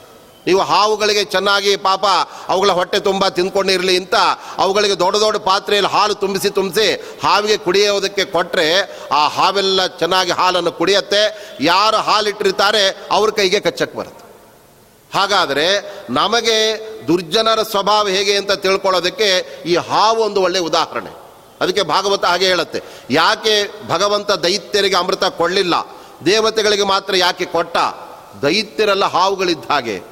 ಹಾವುಗಳಿಗೆ ಹಾವು ಆ ಹಾಲು ಕೊಟ್ಟರೆ ಅದು ವಿಷ ಜಾಸ್ತಿ ಆಗುತ್ತೆ ಹೊರತಾಗಿ ಒಳ್ಳೆಯತನ ಸದ್ಬುದ್ಧಿ ಏನು ಜಾಸ್ತಿ ಆಗೋದಿಲ್ಲ. ಅದಕ್ಕೆ ಭಗವಂತ ಇದನ್ನು ಮನಗಂಡು ದೇವತೆಗಳಿಗೆ ಮಾತ್ರ ಅಮೃತ ಕೊಟ್ಟ ದೈತ್ಯರಿಗೆ ಮದ್ಯಪಾನವನ್ನು ಮೊದಲೇ ಕೊಟ್ಬಿಟ್ಟಿದ್ದ. ಅದರಿಂದಲೇ ಅವರು ತೃಪ್ತರಾಗಿಬಿಟ್ಟಿದ್ರು. ಪುನಃ ಅಮೃತ ಬರದೇ ಇದ್ದರೆ ಬೇಡವೇ ಬೇಡ ಅಂತ ಅವರು ಬಿಟ್ಬಿಡ್ತಾ ಇದ್ದಾರೆ. ಅದರಂತೆ ದುರ್ಜನರ ವ್ಯಾಧಿಗಳನ್ನು ಯಾವತ್ತೂ ಕೂಡ ಅವನು ಗಣಪತಿ ಸೂರ್ಯದೇವ ಅವನು ಪರಿಹಾರ ಮಾಡೋದಿಲ್ಲ. ಇವರು ಕೂಡ ಪ್ರಾರ್ಥನೆ ಮಾಡುವಾಗ ಅನುದಿನದಿ ಸಜ್ಜನರ ವ್ಯಾಧಿಗಳ ಕಳೆದು ಸುಖವಿಯೋ ಅಂತ ಇದ್ದಾರೆ. ನಮಗೆ ಸುಖ ದೊರಕಬೇಕಾಗಿದ್ದರೆ ರೋಗ ರುಜಿನಗಳಲ್ಲಿ ನಾವು ಮುಳುಗಿ ಬಿಟ್ಟಿದ್ದರೆ ನಮಗೆ ಯಾವ ಸುಖವನ್ನು ಕೂಡ ನಮಗೆ ಬರೋದೇ ಅತಿಯಾದಂತಹ ಶುಗರ್ ಇದ್ದರೆ ಎದುರುಗಡೆ ಒಳ್ಳೊಳ್ಳೆ ಸ್ವೀಟ್ ಮಾಡಿರ್ತಾರೆ ತಿನ್ನಬೇಕು ಅಂತ ಬಾಯಲ್ಲಿ ನೀರು ಬರ್ತಾ ಇರುತ್ತೆ, ತಿಂದರೆ ಬಿ ಪಿ ರೈಸ್ ಆಗಿಬಿಡುತ್ತೆ, ಶುಗರ್ ಜಾಸ್ತಿ ಆಗಿಬಿಡತ್ತೆ. ಅಂತಹ ಅನಾರೋಗ್ಯಗಳು, ವ್ಯಾಧಿಗಳು ನಮಗೆಲ್ಲ ಇದ್ದರೆ ನಾವು ಏನು ಸುಖ ಪಡೋಕ್ಕಾಗತ್ತೆ ಹೇಳಿ. ಆದ್ದರಿಂದ ನಮಗೆ ಸುಖದ ಮೂಲ ಎಲ್ಲಿ? ನಮ್ಮ ಆರೋಗ್ಯದ ಒಂದು ಪರಿಸ್ಥಿತಿ ನಮಗಿರಬೇಕು. ಆದರೆ ಅಂತಹ ಆರೋಗ್ಯವನ್ನು ನಾವು ಪಡ್ಕೊಳ್ಬೇಕಾಗಿದ್ದರೆ ಅದು ಸೂರ್ಯದೇವನ ಸ್ಮರಣೆ ಅವಶ್ಯವಾಗಿ ನಿತ್ಯದಲ್ಲಿ ಕೂಡ ನಾವು ಮಾಡಿದಾಗ ಅಂತಹ ಸೂರ್ಯದೇವ ನಮಗೆ ಒಳ್ಳೆ ಆರೋಗ್ಯವನ್ನು ಕೊಡ್ತಾನೆ. ಆರೋಗ್ಯವೇ ದೊಡ್ಡ ಭಾಗ್ಯ. ಏಕೆಂದರೆ ಒಬ್ಬ ತಂದೆ ಮಗನಿಗೆ ಬೇಕಾದಷ್ಟು ಆಸ್ತಿ ಮಾಡಿ ಇಡ್ಬೋದು. ಬೇಕಾದಷ್ಟು ಸೈಟ್ಗಳನ್ನು ನಿನ್ನ ಹೆಸರಲ್ಲಿ ಮಾಡಿದ್ದೇನೆ. ಮನೆಗಳು ಮತ್ತೊಂದು, ಎಲ್ಲ ಬೆಳ್ಳಿ ಬಂಗಾರ. ಆದರೆ ಅವನು ಹೇಳ್ತಾನೆ, ನನಗೆ ಯಾವಾಗಲೂ ಕ್ಯಾನ್ಸರ್ ಬರಲಿಕ್ಕೆ ಶುರು ಆಗ್ಬಿಟ್ಟಿದೆ. ಇವೆಲ್ಲ ತೊಗೊಂಡು ಏನು ಮಾಡಲಿ ಅಂತ ಕೇಳ್ತಾನೆ. ಆದ್ದರಿಂದ ಈ ಆಸ್ತಿ ಯಾವುದು ನನಗೆ ಬೇಡ. ನನ್ನ ಕ್ಯಾನ್ಸರನ್ನು ದೂರ ಮಾಡು ಅಂದರೆ ತಂದೆ ಹೇಳ್ತಾನೆ, ನಿನಗೆ ಆರೋಗ್ಯ ನಾನು ಕೊಡ್ಲಿಕ್ಕೆ ಸಾಧ್ಯ ಇಲ್ಲ, ದುಡ್ಡು ಬೇಕಾದರೂ ಕೊಡ್ತೇನೆ ಅಂತ. ಹಾಗಾದರೆ ಆರೋಗ್ಯವನ್ನು ಕೊಡೋದು, ಅದು ನಿಜವಾಗಲೂ ಕೂಡ ಅದು ಸೂರ್ಯದೇವ, ಅಂದರೆ ಸೂರ್ಯ ಅಂತರ್ಗತನಾದ ಧನ್ವಂತರಿ ರೂಪಿಯಾದ ಭಗವಂತನಾಗಿದ್ದಾನೆ. ಅಂತಹ ಆತ ಸಜ್ಜನರ ವ್ಯಾಧಿಗಳ ಕಳೆದು ಅಂತ ಇದ್ದಾನೆ. ಈ ವ್ಯಾಧಿಗಳೆಲ್ಲ ನಮಗೆ ಬರೋದು ಯಾಕೆ ಅಂದರೆ ಬೇರೆ ಬೇರೆ ಜನ್ಮಾಂತರಗಳಲ್ಲಿ ನಾವು ಮಾಡಿದ ಆ ಪಾಪಕರ್ಮಗಳೇ ನಮಗೆ ಈ ಜನ್ಮದಲ್ಲಿ ವ್ಯಾಧಿ ರೂಪದಿಂದ ಪೀಡೆಯನ್ನು ಕೊಡ್ತಾ ಇರುತ್ತೆ. ಅದಕ್ಕೋಸ್ಕರವಾಗಿ ನಾವು ಆ ವ್ಯಾಧಿಗಳನ್ನು ಕಳ್ಕೊಳ್ಬೇಕಾದರೆ ನಾವು ಸೂರ್ಯದೇವನ ಪ್ರಾರ್ಥನೆಯನ್ನು ನಾವು ಮಾಡಿದಾಗ ವ್ಯಾಧಿಗಳು ದೂರವಾಗುತ್ತೆ. ನಮ್ಮ ಅನಾರೋಗ್ಯಗಳೆಲ್ಲ ಹೊರಟೋದರೆ ಸಹಜವಾಗಿ ನಮಗೆ ಆರೋಗ್ಯ ಉಂಟಾಗುತ್ತೆ. ಅದರಿಂದ ನಾವು ಸುಖವನ್ನು ಪಡೆಯೋದಕ್ಕೆ ಸಾಧ್ಯವಾಗುತ್ತಾ. ಆದ್ದರಿಂದ ನಮ್ಮ ಸುಖದ ಮೂಲ ಅದು ಎಲ್ಲಿ? ಅಂದರೆ ಔಷಧಗಳಲ್ಲ ಅದು ಸೂರ್ಯದೇವನೇ ನಮ್ಮ ಸುಖದ ಮೂಲನಾಗಿದ್ದಾನೆ. ಅವನನ್ನು ನಿತ್ಯದಲ್ಲೂ ಕೂಡ ನಾವು ಬೆಳಗ್ಗೆ ಎದ್ದುಕೊಳ್ಳೆ ನಮ್ಮ ಪ್ರತ್ಯಕ್ಷ ದೇವತೆ. ಆದ್ದರಿಂದ ನೋಡಿ, ದೇವರುಗಳೆಲ್ಲ ನಮ್ಮ ಕಣ್ಣಿಗೆ ಕಾಣೋದಿಲ್ಲ. ಆದ್ದರಿಂದ ದೇವರಿದ್ದಾನೆ ಅಂತ ಹೇಗೆ ನಂಬೋದು ಅಂತ ನಾಸ್ತಿಕರೆಲ್ಲ ಪ್ರಶ್ನೆ ಮಾಡ್ತಾರೆ. ಆದರೆ ಬೆಳಿಗ್ಗೆ ಸೂರ್ಯೋದಯವಾದಾಗ ಆ ಸೂರ್ಯ ದೇವರಲ್ಲದೆ ಅದೇನು ದೆವ್ವ ಆಗ್ಲಿಕ್ಕೆ ಸಾಧ್ಯವೇನು? ಆದ್ದರಿಂದ ನಮ್ಮ ಕಣ್ಣಿಗೆ ಕಾಣುವ ಪ್ರತ್ಯಕ್ಷ ದೇವತೆ ಎಂದರೆ ಆತ ಸೂರ್ಯದೇವನಾಗಿದ್ದಾನೆ. ಅಂತಹ ಸೂರ್ಯನನ್ನು ಅವನ ಒಳಗಡೆ ಇರತಕ್ಕಂತಹ ಸೂರ್ಯನಾರಾಯಣನ ದರ್ಶನಕ್ಕೋಸ್ಕರ ನಾವು ಪ್ರಾರ್ಥನೆ ಮಾಡಿದರೆ ಆವಾಗ ನಮಗೆ ಆರೋಗ್ಯವನ್ನು ಕೊಡ್ತಾನೆ. ಆಮೇಲೆ ಸೂರ್ಯನ ಮೂಲಕ ನಮಗೆ ಸೂರ್ಯನಾರಾಯಣನ ಅನುಗ್ರಹವು ಕೂಡ ಆಗ್ತಾ ಇದೆ. ಅದರಿಂದ ನಾವು ಸೂರ್ಯದೇವನನ್ನು ಹೇಗೆ ನಾವು ಕಾಣಬೇಕು ಅಂದರೆ ಜಗತ್ತಿಗೆಲ್ಲ ಬೆಳಕನ್ನು ಕೊಡುವ ಅಪರಿಮಿತವಾದ ತೇಜಸ್ಸನ್ನು ಪಡೆದ ಆ ಸೂರ್ಯನಾರಾಯಣನ ಅಧಿಷ್ಠಾನ ಅದಕ್ಕೆ ಮಾಧ್ಯಮ ನೆಲೆ, ಅದು ಸೂರ್ಯದೇವ ಅಂತ ಚಿಂತನೆ ಮಾಡಬೇಕು. ಅದಕ್ಕೋಸ್ಕರವೇ ಉಪನಿಷತ್ತಿನಲ್ಲಿ ಬಹಳ ಸುಂದರವಾದ ಒಬ್ಬ ಋಷಿಯ ಪ್ರಾರ್ಥನೆ ಬರುತ್ತೆ. ಆ ಋಷಿ ಸೂರ್ಯನನ್ನು ಉದಯಿಸ್ತಾ ಇರುವಾಗ ನೋಡ್ತಾನೆ, ಬಹಳ ಆನಂದವಾಗುತ್ತೆ. ಆ ಸೂರ್ಯನನ್ನು ಪ್ರಾರ್ಥನೆ ಮಾಡ್ತಾ ಇದ್ದಾನೆ. ಹಿರಣ್ಮಯೇನ ಪಾತ್ರೇಣ ಸತ್ಯಸ್ಯ ಅಪಿಹಿತ ಮುಖಂ. ಪೂಷನ್ ಅಪಾವೃಣೋ ತ್ವಂ ಸತ್ಯ ಧರ್ಮಾಯ ದೃಷ್ಟಯೇ ಅಂತ ಆ ಋಷಿ ಸೂರ್ಯನನ್ನು ಪ್ರಾರ್ಥನೆ ಮಾಡುವಾಗ ಆತ ಹೇಳ್ತಾ ಇದ್ದಾನೆ, ಹಿರಣ್ಮಯೇನ ಪಾತ್ರೇಣ ಸತ್ಯಸ್ಯ ಅಪಿಹಿತ ಮುಖಂ. ಓ ಸೂರ್ಯದೇವನೇ, ಬಂಗಾರದಂತೆ ನೀನು ಹೊಳೆ ಹೊಳಿತಾ ಇದ್ದೀಯ. ಆದರೆ ಹೊಳೆ ಹೊಳೆಯುವ ಈ ಬಂಗಾರದ ನಿನ್ನ ಮುಚ್ಚಳವನ್ನು ತೆಗೆದು ಬಿಡು ಅದರ ಒಳಗಡೆ ಇರುವ ಅದಕ್ಕಿಂತ ಕೋಟಿ ಸೂರ್ಯ ಸಮಪ್ರಭನಾದ ಆ ಸೂರ್ಯ ನಾರಾಯಣನನ್ನ ನಾನು ಕಾಣಬೇಕಾಗಿದೆ. ಆದರೆ ನಿನ್ನ ಮಂಡಲ ಅದಕ್ಕೆ ಅಡ್ಡವಾಗಿ ನಿಂತು ಬಿಟ್ಟಿದೆ ನೀನು ಬೇಗ ನಿನ್ನ ಆ ಸೂರ್ಯಮಂಡಲವನ್ನು ಅಪಾವೃಣು. ಅದನ್ನು ತೆರೆಯಂತೆ ಪಕ್ಕಕ್ಕೆ ನೀನು ಸರಿಸ್ಬಿಡು. ಆವಾಗ ಒಳಗಿರುವ ನಿಜವಾದ ದೇವರನ್ನು, ಆ ಸೂರ್ಯನಾರಾಯಣನನ್ನು ನಾನು ಕಾಣುತ್ತೇನೆ ಅಂತ ಪ್ರಾರ್ಥನೆ ಮಾಡ್ತಾ, ನಿಜವಾದ ಭಗವಂತನನ್ನು ಕಾಣೋದಕ್ಕೆ ಈ ಸೂರ್ಯ ನಮಗೆ ಮಾಧ್ಯಮ ಆಗಿದ್ದಾನೆ. ಆದ್ದರಿಂದ ಆ ಸೂರ್ಯನನ್ನು ನೋಡಿ ಅವನೇ ನಿಜವಾದ ದೇವರು ಅಂತ ನಾವು ತಿಳ್ಕೊಂಬಿಡೋದಲ್ಲ ಅವನ ಒಳಗಡೆ ಮತ್ತೊಬ್ಬ ದೇವರು ಇದ್ದಾನೆ ಆ ದೇವರು ಈ ಸೂರ್ಯನ ಮೂಲಕ ಜಗತ್ತಿಗೆಲ್ಲ ಪ್ರಕಾಶವನ್ನು ಕೊಡ್ತಾ ಇದ್ದಾನೆ. ಆದರೆ ತಾನೇ ಜಗತ್ತಿನ ಎಲ್ಲ ಪ್ರಕಾಶವನ್ನು ನಿಯಂತ್ರಣ ಮಾಡ್ತಾ ಅದನ್ನು ಕೊಡ್ತಾ ಇದ್ದರೂ ಕೂಡ ಆ ಭಗವಂತ ತನ್ನನ್ನು ತಾನು ತೋರಿಸ್ಕೊಳ್ಳೋದಿಲ್ಲ, ಸೂರ್ಯನನ್ನು ಮುಂದಿಟ್ಬಿಡ್ತಾನೆ. ಯಾವಾಗಲೂ ಕೂಡ ದೊಡ್ಡವರು ಹಾಗೇನೆ. ಅವರು ತಮ್ಮದೇನು ಕೂಡ ತೋರಿಸ್ಕೊಳ್ಳೋದಕ್ಕೆ ಇಷ್ಟ ಇರೋದಿಲ್ಲ. ಸಣ್ಣವರ ಮೂಲಕ ಅದನ್ನು ಪ್ರಕಟಗೊಳಿಸ್ತಾ ಇರ್ತಾರೆ. ನಾವೆಲ್ಲ ಹಾಗಲ್ಲ. ಒಂದು ಸಣ್ಣ ಕೆಲಸ ಮಾಡಿದ್ರು ನಾವೇ ಮಾಡಿದ್ದು ನಾವೇ ಮಾಡಿದ್ದು ಅಂತ ತೋರಿಸ್ಕೊಳ್ಳೋದಕ್ಕೆ ಆಸೆ ಪಡ್ತಾ ಇರ್ತೇವೆ. ಆದರೆ ಭಗವಂತ ಅವನನ್ನು ಉಪನಿಷತ್ತು ಹೇಗೆ ವರ್ಣನೆ ಮಾಡ್ತಾ ಇದೆ ಅಂದರೆ ಗುಹಾಸು ನಿಹಿತಂ, ಗೂಹಿತಂ ಅಂತ ಹೇಳ್ತಾ ಇತ್ತು ದೇವರಿಗೆ ಯಾವತ್ತೂ ಕೂಡ ತನಗೆ ತನ್ನನ್ನು ತೋರಿಸ್ಕೊಳ್ಳೋದಕ್ಕೆ ಇಷ್ಟವೇ ಇಲ್ಲ. ಯಾರಾದರೂ ತುಂಬ ಹತ್ತಿರ ಬಂದು ನಮಗೆ ಬೇರೆ ಯಾರು ಬೇಡ, ನಿನ್ನನ್ನೇ ನೋಡಬೇಕು ಅಂತ ಆಸೆ ಇದೆ, ನಿನಗೆ ಆವರ್ತಗಳು ಸೂರ್ಯ ಇದೆಯೇ ಬೇರೆ ಪ್ರಕೃತಿ ಇದೆ, ಕಾಲ ಇದೆ, ದೇಶ ಇದೆ, ಅದೆಲ್ಲವನ್ನು ಸರಿಸಿ ನಿನ್ನನ್ನು ನಾವು ನೋಡಬೇಕು ಅಂತ ಬಂದಿದ್ದೇವೆ ಅಂದರೆ ಹೌದಾ, ಹಾಗಾದರೆ ನಾನು ತೋರಿಸ್ತೇನೆ ಅಂತಾನೆ ದೇವರು. ಅದರಂತೆ ಋಷಿ ಕೇಳ್ತಾ ಇದ್ದಾನೆ, ನಿನ್ನ ಸೂರ್ಯಮಂಡಲ ನಮಗೇನು ಹೊಸದಲ್ಲ, ಅದರ ಒಳಗಡೆ ಇರುವ ಭಗವಂತನನ್ನು ನಾವಿನ್ನೂ ಕಂಡಿಲ್ಲ. ಅದನ್ನು ನಮಗೆ ತೋರಿಸುವಂಥ ಆ ಭಗವಂತನ ಅಧಿಷ್ಠಾನವಾಗಿ ನಾವು ಸೂರ್ಯನನ್ನು ನೆನೆಯಬೇಕಾಗತ್ತೆ. ಮತ್ತು ಉದ್ಧವನಿಗೆ ಕೃಷ್ಣ ಪರಮಾತ್ಮ ಉಪದೇಶ ಮಾಡುವಾಗ ನನ್ನನ್ನು ಹನ್ನೊಂದು ಅಧಿಕ ಯಾವುದು ಪ್ರತೀಕಗಳಲ್ಲಿ ನೀನು ನೋಡಬಹುದಪ್ಪ ಅಂತ ಉದ್ಧವನಿಗೆ ಆ, ಕೃಷ್ಣ ಪರಮಾತ್ಮ ಹೇಳ್ತಾ, ಅದರಲ್ಲಿ ಮೊಟ್ಟ ಮೊದಲು ನನ್ನ ತೇಜಸ್ಸನ್ನು ಮೈಗೂಡಿಸಿಕೊಂಡಿರುವ ಆ ಒಂದು ದೊಡ್ಡ ಗ್ರಹ ಯಾವುದು ಅಂದರೆ ಅದು ಸೂರ್ಯದೇವ ಅಂತ ಕೃಷ್ಣ ಅಪ್ಪಣೆ ಕೊಡ್ತಾ ಇದ್ದ ಸೂರ್ಯ ಅಗ್ನಿ ಬ್ರಾಹ್ಮಣ ಗಾವ ಅಂತ ಹೇಳುವಾಗ ಭಗವಂತನ ಹನ್ನೊಂದು ಅಧಿಷ್ಠಾನಗಳಲ್ಲಿ ನಮ್ಮ ಕಣ್ಣಿಗೆ ಕಾಣುವಂತಹ ದಿವ್ಯವಾದ ತೇಜಸ್ಸನ್ನು ಪಡೆದಿರುವ ಒಂದು ಗ್ರಹ, ಒಂದು ದೇವತೆ ಎಂದರೆ ಅದು ಸೂರ್ಯದೇವನೇ ಆಗಿದಾನಾದ್ದರಿಂದ ಅಂತಹ ಸೂರ್ಯನನ್ನು ಅವನ ಒಳಗಡೆ ಇರುವ ಭಗವಂತನನ್ನ ಕಾಣಿಕೆಗೆ ನಾವು ಬಳಸ್ಕೊಳ್ಬೇಕೇ ಹೊರತಾಗಿ ನಾವು ಬರೀ ಅಲ್ಲಿಗೆ ನಾವು ಮುಳುಗಿ ಬಿಡೋದಲ್ಲ ನಮ್ಮ ಪರಿಸ್ಥಿತಿ ಹೇಗೆ ಅಂದರೆ ಸೂರ್ಯನ ಮಂಡಲ ಹೊಳೆ ಹೊಳಿತಾ ಬಂಗಾರದ ಮುಚ್ಚಳದಂತೆ ಕಾಣ್ತಾ ಇದ್ದರೆ ನಾವು ಅದನ್ನು ನೋಡೋದ್ರಲ್ಲೇ ಮುಳುಗಿ ಬಿಟ್ಟಿರ್ತೇವೆ. ಅದರ ಒಳಗಡೆ ಏನಿದೆ ಅಂತ ಯೋಚನೆ ಮಾಡಲಿಕ್ಕೆ ಹೋಗೋದಿಲ್ಲ. ಆದರೆ ನಾವು ಹಾಗೆ ಮಾಡಬಾರದು. ಋಷಿಮುನಿಗಳಲ್ಲಿ ಹೇಗೆ ಅಂದರೆ ಪ್ರತಿಯೊಂದು ವಸ್ತುವಿನ ಆಳಕ್ಕೆ ನಾವು ಇಳಿಬೇಕು. ಬರೀ ಮೇಲ್ಮೇಲೆ ನೋಡಿಬಿಡೋದಲ್ಲ ಅದರ ಒಳಗಡೆ ಆ ಶಕ್ತಿ ಅದು ಯಾರಿಂದ ಬಂದಿದೆ? ಅದು ಭಗವಂತ ಕೊಡ್ತಾ ಇದ್ದಾರೆ ಉಪನಿಷತ್ತು ಹೇಳ್ತಾ ಇದೆ, ತಸ್ಯ ಭಾಸ ಸರ್ವಮಿದಂ ಭಾಸತೆ. ಆ ಸೂರ್ಯನ ಒಳಗಡೆ ಇರುವ ಸೂರ್ಯನಾರಾಯಣನಿಂದಾಗಿಯೇ ಈ ಜಗತ್ತೆಲ್ಲ ಬೆಳಗ್ತಾ ಇದೆ. ಆದರೆ ದೇವರಿಗೆ ತನ್ನನ್ನು ಅಲ್ಲಿ ಪ್ರಕಟಗೊಳಿಸ್ಕೊಳ್ಳೋದಕ್ಕೆ ತಾನೇ ಇದೆಲ್ಲ ಮಾಡಿದ್ದು ಅಂತ ಹೇಳ್ಕೊಳ್ಳಿಕ್ಕೆ ಅವನಿಗೆ ಇಷ್ಟ ಇಲ್ಲ. ಅದಕ್ಕೆ ಬದಲಾಗಿ ಸೂರ್ಯನಿಗೆ ಆ ಕೀರ್ತಿಯನ್ನು ಅಲ್ಲಿ ದೇವರು ಕೊಡ್ತಾ ಇದ್ದಾನಾದ್ರಿಂದ ಅಂತಹ ಸೂರ್ಯದೇವ ನಮ್ಮ ಎಲ್ಲ ವ್ಯಾಧಿಗಳನ್ನು ನಮ್ಮ ದೇಹಕ್ಕೆ ಬರತಕ್ಕಂಥದ್ದೆಲ್ಲ ವ್ಯಾಧಿ, ಮನಸ್ಸಿಗೆ ಬರತಕ್ಕಂಥದ್ದು ಆಧಿ ಇವುಗಳನ್ನೆಲ್ಲ ಅವನು ಪರಿಹಾರ ಮಾಡ್ತಾನೆ. ಏಕೆಂದರೆ ದೇಹದ ರೋಗಗಳೆಲ್ಲ ಹೊರಟೋದರೆ ಮನಸ್ಸು ಪ್ರಫುಲ್ಲವಾಗಿಬಿಡತ್ತೆ. ಇಲ್ಲ ಅಂದರೆ ಈ ರೋಗ ಇದೆ ಅಂತ ನಾವು ದುಃಖ ಪಡ್ತಾ ಇರ್ತೇವೆ. ಸಂಜ್ಞಾರಮಣ ನಿನಗೆ ವಿಜ್ಞಾಪಿಸುವೆನು, ಸರ್ವಜ್ಞನೀನೆಂದು ಸರ್ವತ್ರ ಸರ್ವತ್ರ ಎನಗೆ ಬ್ರಹ್ಮಜ್ಞಾನ, ಭಕುತಿ ಕರುಣಿಸೋ. ಮುಂದೆ ಹೇಳ್ತಾ ಇದ್ದಾರೆ, ಈ ಸೂರ್ಯದೇವ ಸಂಜ್ಞಾದೇವಿಯ ಪತಿಯಾಗಿದ್ದಾನೆ. ಈ ಸಂಜ್ಞಾದೇವಿ ಯಾರು? ದೇವಲೋಕದ ಶಿಲ್ಪಿಯಾದಂತಹ ವಿಶ್ವಕರ್ಮನ ಮಗಳು. ವಿಶ್ವಕರ್ಮ ಅಂತ ಅವನು ದೇವಲೋಕದ ಶಿಲ್ಪಿ. ಶ್ರೀನಿವಾಸ ದೇವರು ಕೂಡ ವೆಂಕಟಾಚಲ ಬೆಟ್ಟಕ್ಕೆ ಬಂದಾಗ ತಾನು ಮದುವೆ ಆಗತಕ್ಕಂತಹ ಜಾಗದಲ್ಲಿ ದೊಡ್ಡ ಒಂದು ಮದುವೆ ಮಂಟಪ ಋಷಿಮುನಿಗಳು ಇಳ್ಕೊಳ್ಳೋದಕ್ಕೆ ರೂಮ್ಗಳು ಅದೆಲ್ಲ ನೀನೇ ಮಾಡುವಂಥ ವಿಶ್ವಕರ್ಮನ ಮೂಲಕ ಅವರು ಮಾಡಿಸಿದ್ದಾರೆ. ಆ ವಿಶ್ವಕರ್ಮನೇ ಮತ್ತೆ ನಳಮಹಾರಾಜನಾಗಿಯೂ ಕೂಡ ಅವತಾರ ಮಾಡಿದ್ದ ನಳರಾಜ ಅಂತ ನಮಗೆಲ್ಲ ಗೊತ್ತಲ್ಲ. ಆ ಸ್ವಯಂ ಪುರುಷ ಪಾಕವನ್ನು ಜಗತ್ತಿನಲ್ಲಿ ಹುಟ್ಟುಹಾಕಿದವನೇ ನಳರಾಜ ದಮಯಂತಿಯ ಪತಿ.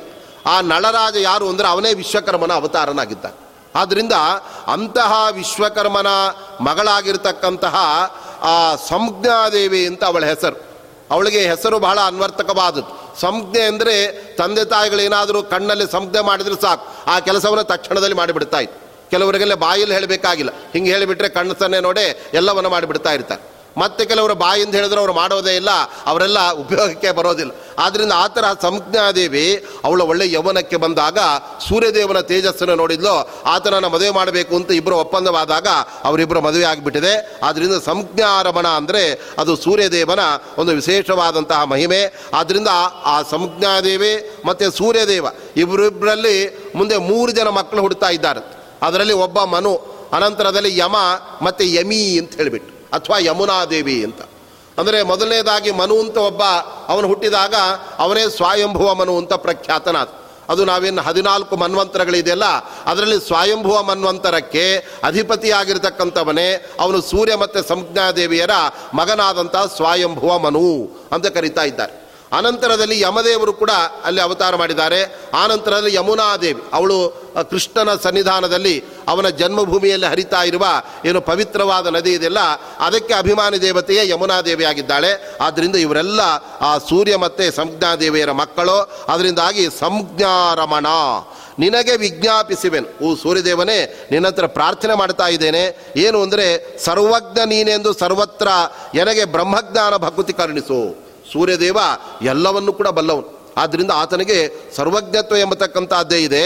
ಆದ್ದರಿಂದ ನೀನು ಎಲ್ಲವನ್ನ ಬಲ್ಲೆ ಆದ್ದರಿಂದ ನನಗೂ ಕೂಡ ಸ್ವಲ್ಪ ಬ್ರಹ್ಮಜ್ಞಾನ ಬೇಕು ಅಂತ ಆಸೆ ಇದೆ. ಆದ್ದರಿಂದ ಆ ದೇವರ ಬಗ್ಗೆ ತಿಳುವಳಿಕೆಯನ್ನು ನೀನೇ ನನಗೆ ಕೊಡಪ್ಪ ಅಂತ ಸೂರ್ಯದೇವನನ್ನು ನಾವು ಪ್ರಾರ್ಥನೆ ಮಾಡಿದರೆ, ಆವಾಗ ಸೂರ್ಯ ಹೇಗೆ ಅಂದರೆ ಕತ್ತಲೆಯನ್ನು ದೂರ ಮಾಡಿ ಬೆಳಕನ್ನು ಕೊಡೋದೇ ಅವನ ಕೆಲಸ. ಆವಾಗ ನಮಗೆ ಅಜ್ಞಾನವನ್ನು ದೂರ ಮಾಡಿ ಜ್ಞಾನದ ಬೆಳಕನ್ನು ಕೊಡಪ್ಪ ಅಂತ ಅವನನ್ನು ನಾವು ಪ್ರಾರ್ಥನೆ ಮಾಡಿದಾಗ ಆ ಸೂರ್ಯದೇವನೇ ನಮಗೆ ಜ್ಞಾನವನ್ನು ಕೂಡ ಅವನು ಕೊಡ್ತಾ ಇದ್ದಾನೆ. ಆದ್ದರಿಂದ ಅಂತಹ ಭಗವಂತನ ಜ್ಞಾನವನ್ನು ಪಡೆಯೋದಕ್ಕೆ ನಮಗೆ ಸೂರ್ಯದೇವ ಅವನು ಸಹಾಯಕ ಅನ್ನತಕ್ಕಂಥ ದೃಷ್ಟಿಯಿಂದ ಅಲ್ಲಿ ಸೂರ್ಯನನ್ನು ನಾವು ಪ್ರಾರ್ಥನೆ ಮಾಡಬೇಕು.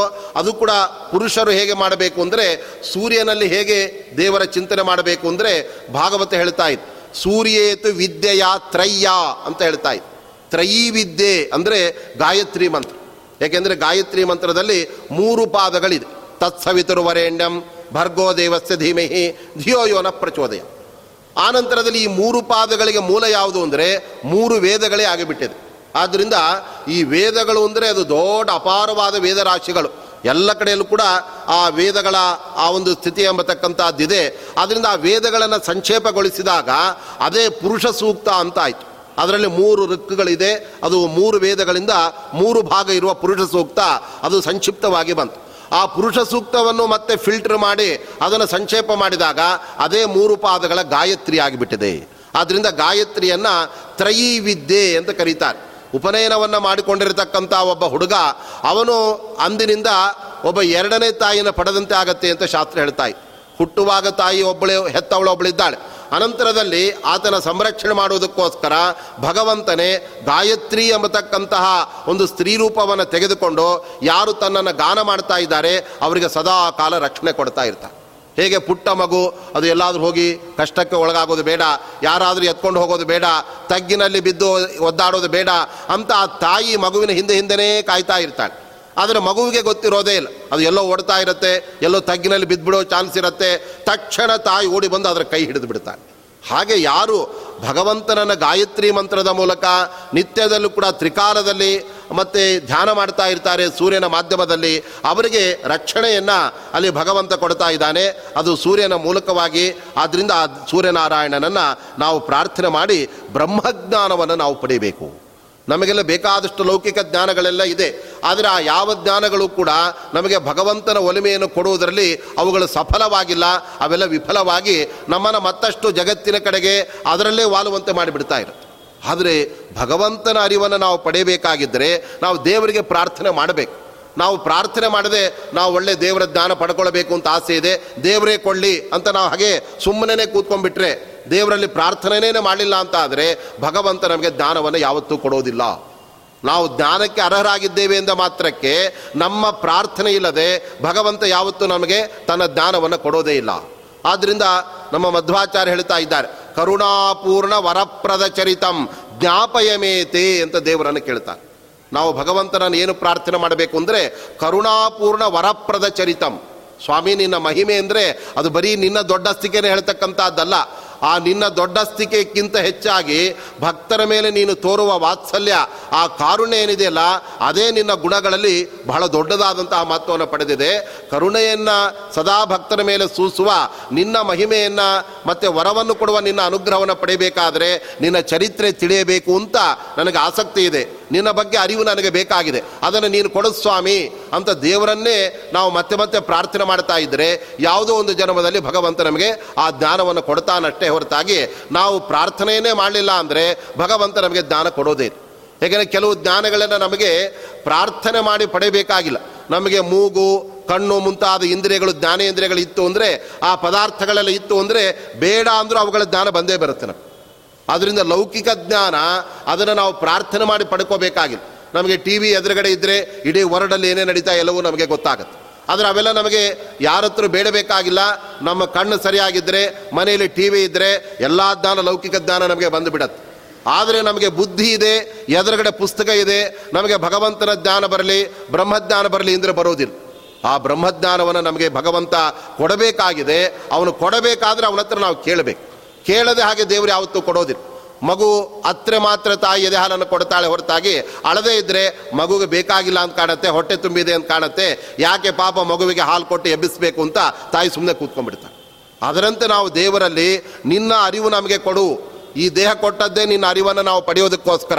ಅದನ್ನು ನೀನು ಕೊಡದೇ ಇದ್ದರೆ ನಮ್ಮ ಈ ಜನ್ಮವೇ ವ್ಯರ್ಥ ಆಗಿಬಿಡತ್ತೆ. ನಮಗೆ ನಿನ್ನ ಜ್ಞಾನವನ್ನು ಕೊಡುವಂತ ಯಾರು ಪದೇ ಪದೇ ದೇವರನ್ನು ಕೇಳ್ತಾ ಇರ್ತಾರೆ. ಕೆಲವರಲ್ಲಿ ಒಂದ್ಸಲ ಕೇಳ್ತಾರೆ, ಕೊಡಲ್ವಾ ಬಿಟ್ಬಿಡಾಗಾರೆ ಇನ್ನೂ ಲೌಕಿಕ ಜ್ಞಾನ ಜಾಸ್ತಿ ಕೊಡುವಂತಾರೆ ಹಾಗಾಗಬಾರ್ದು.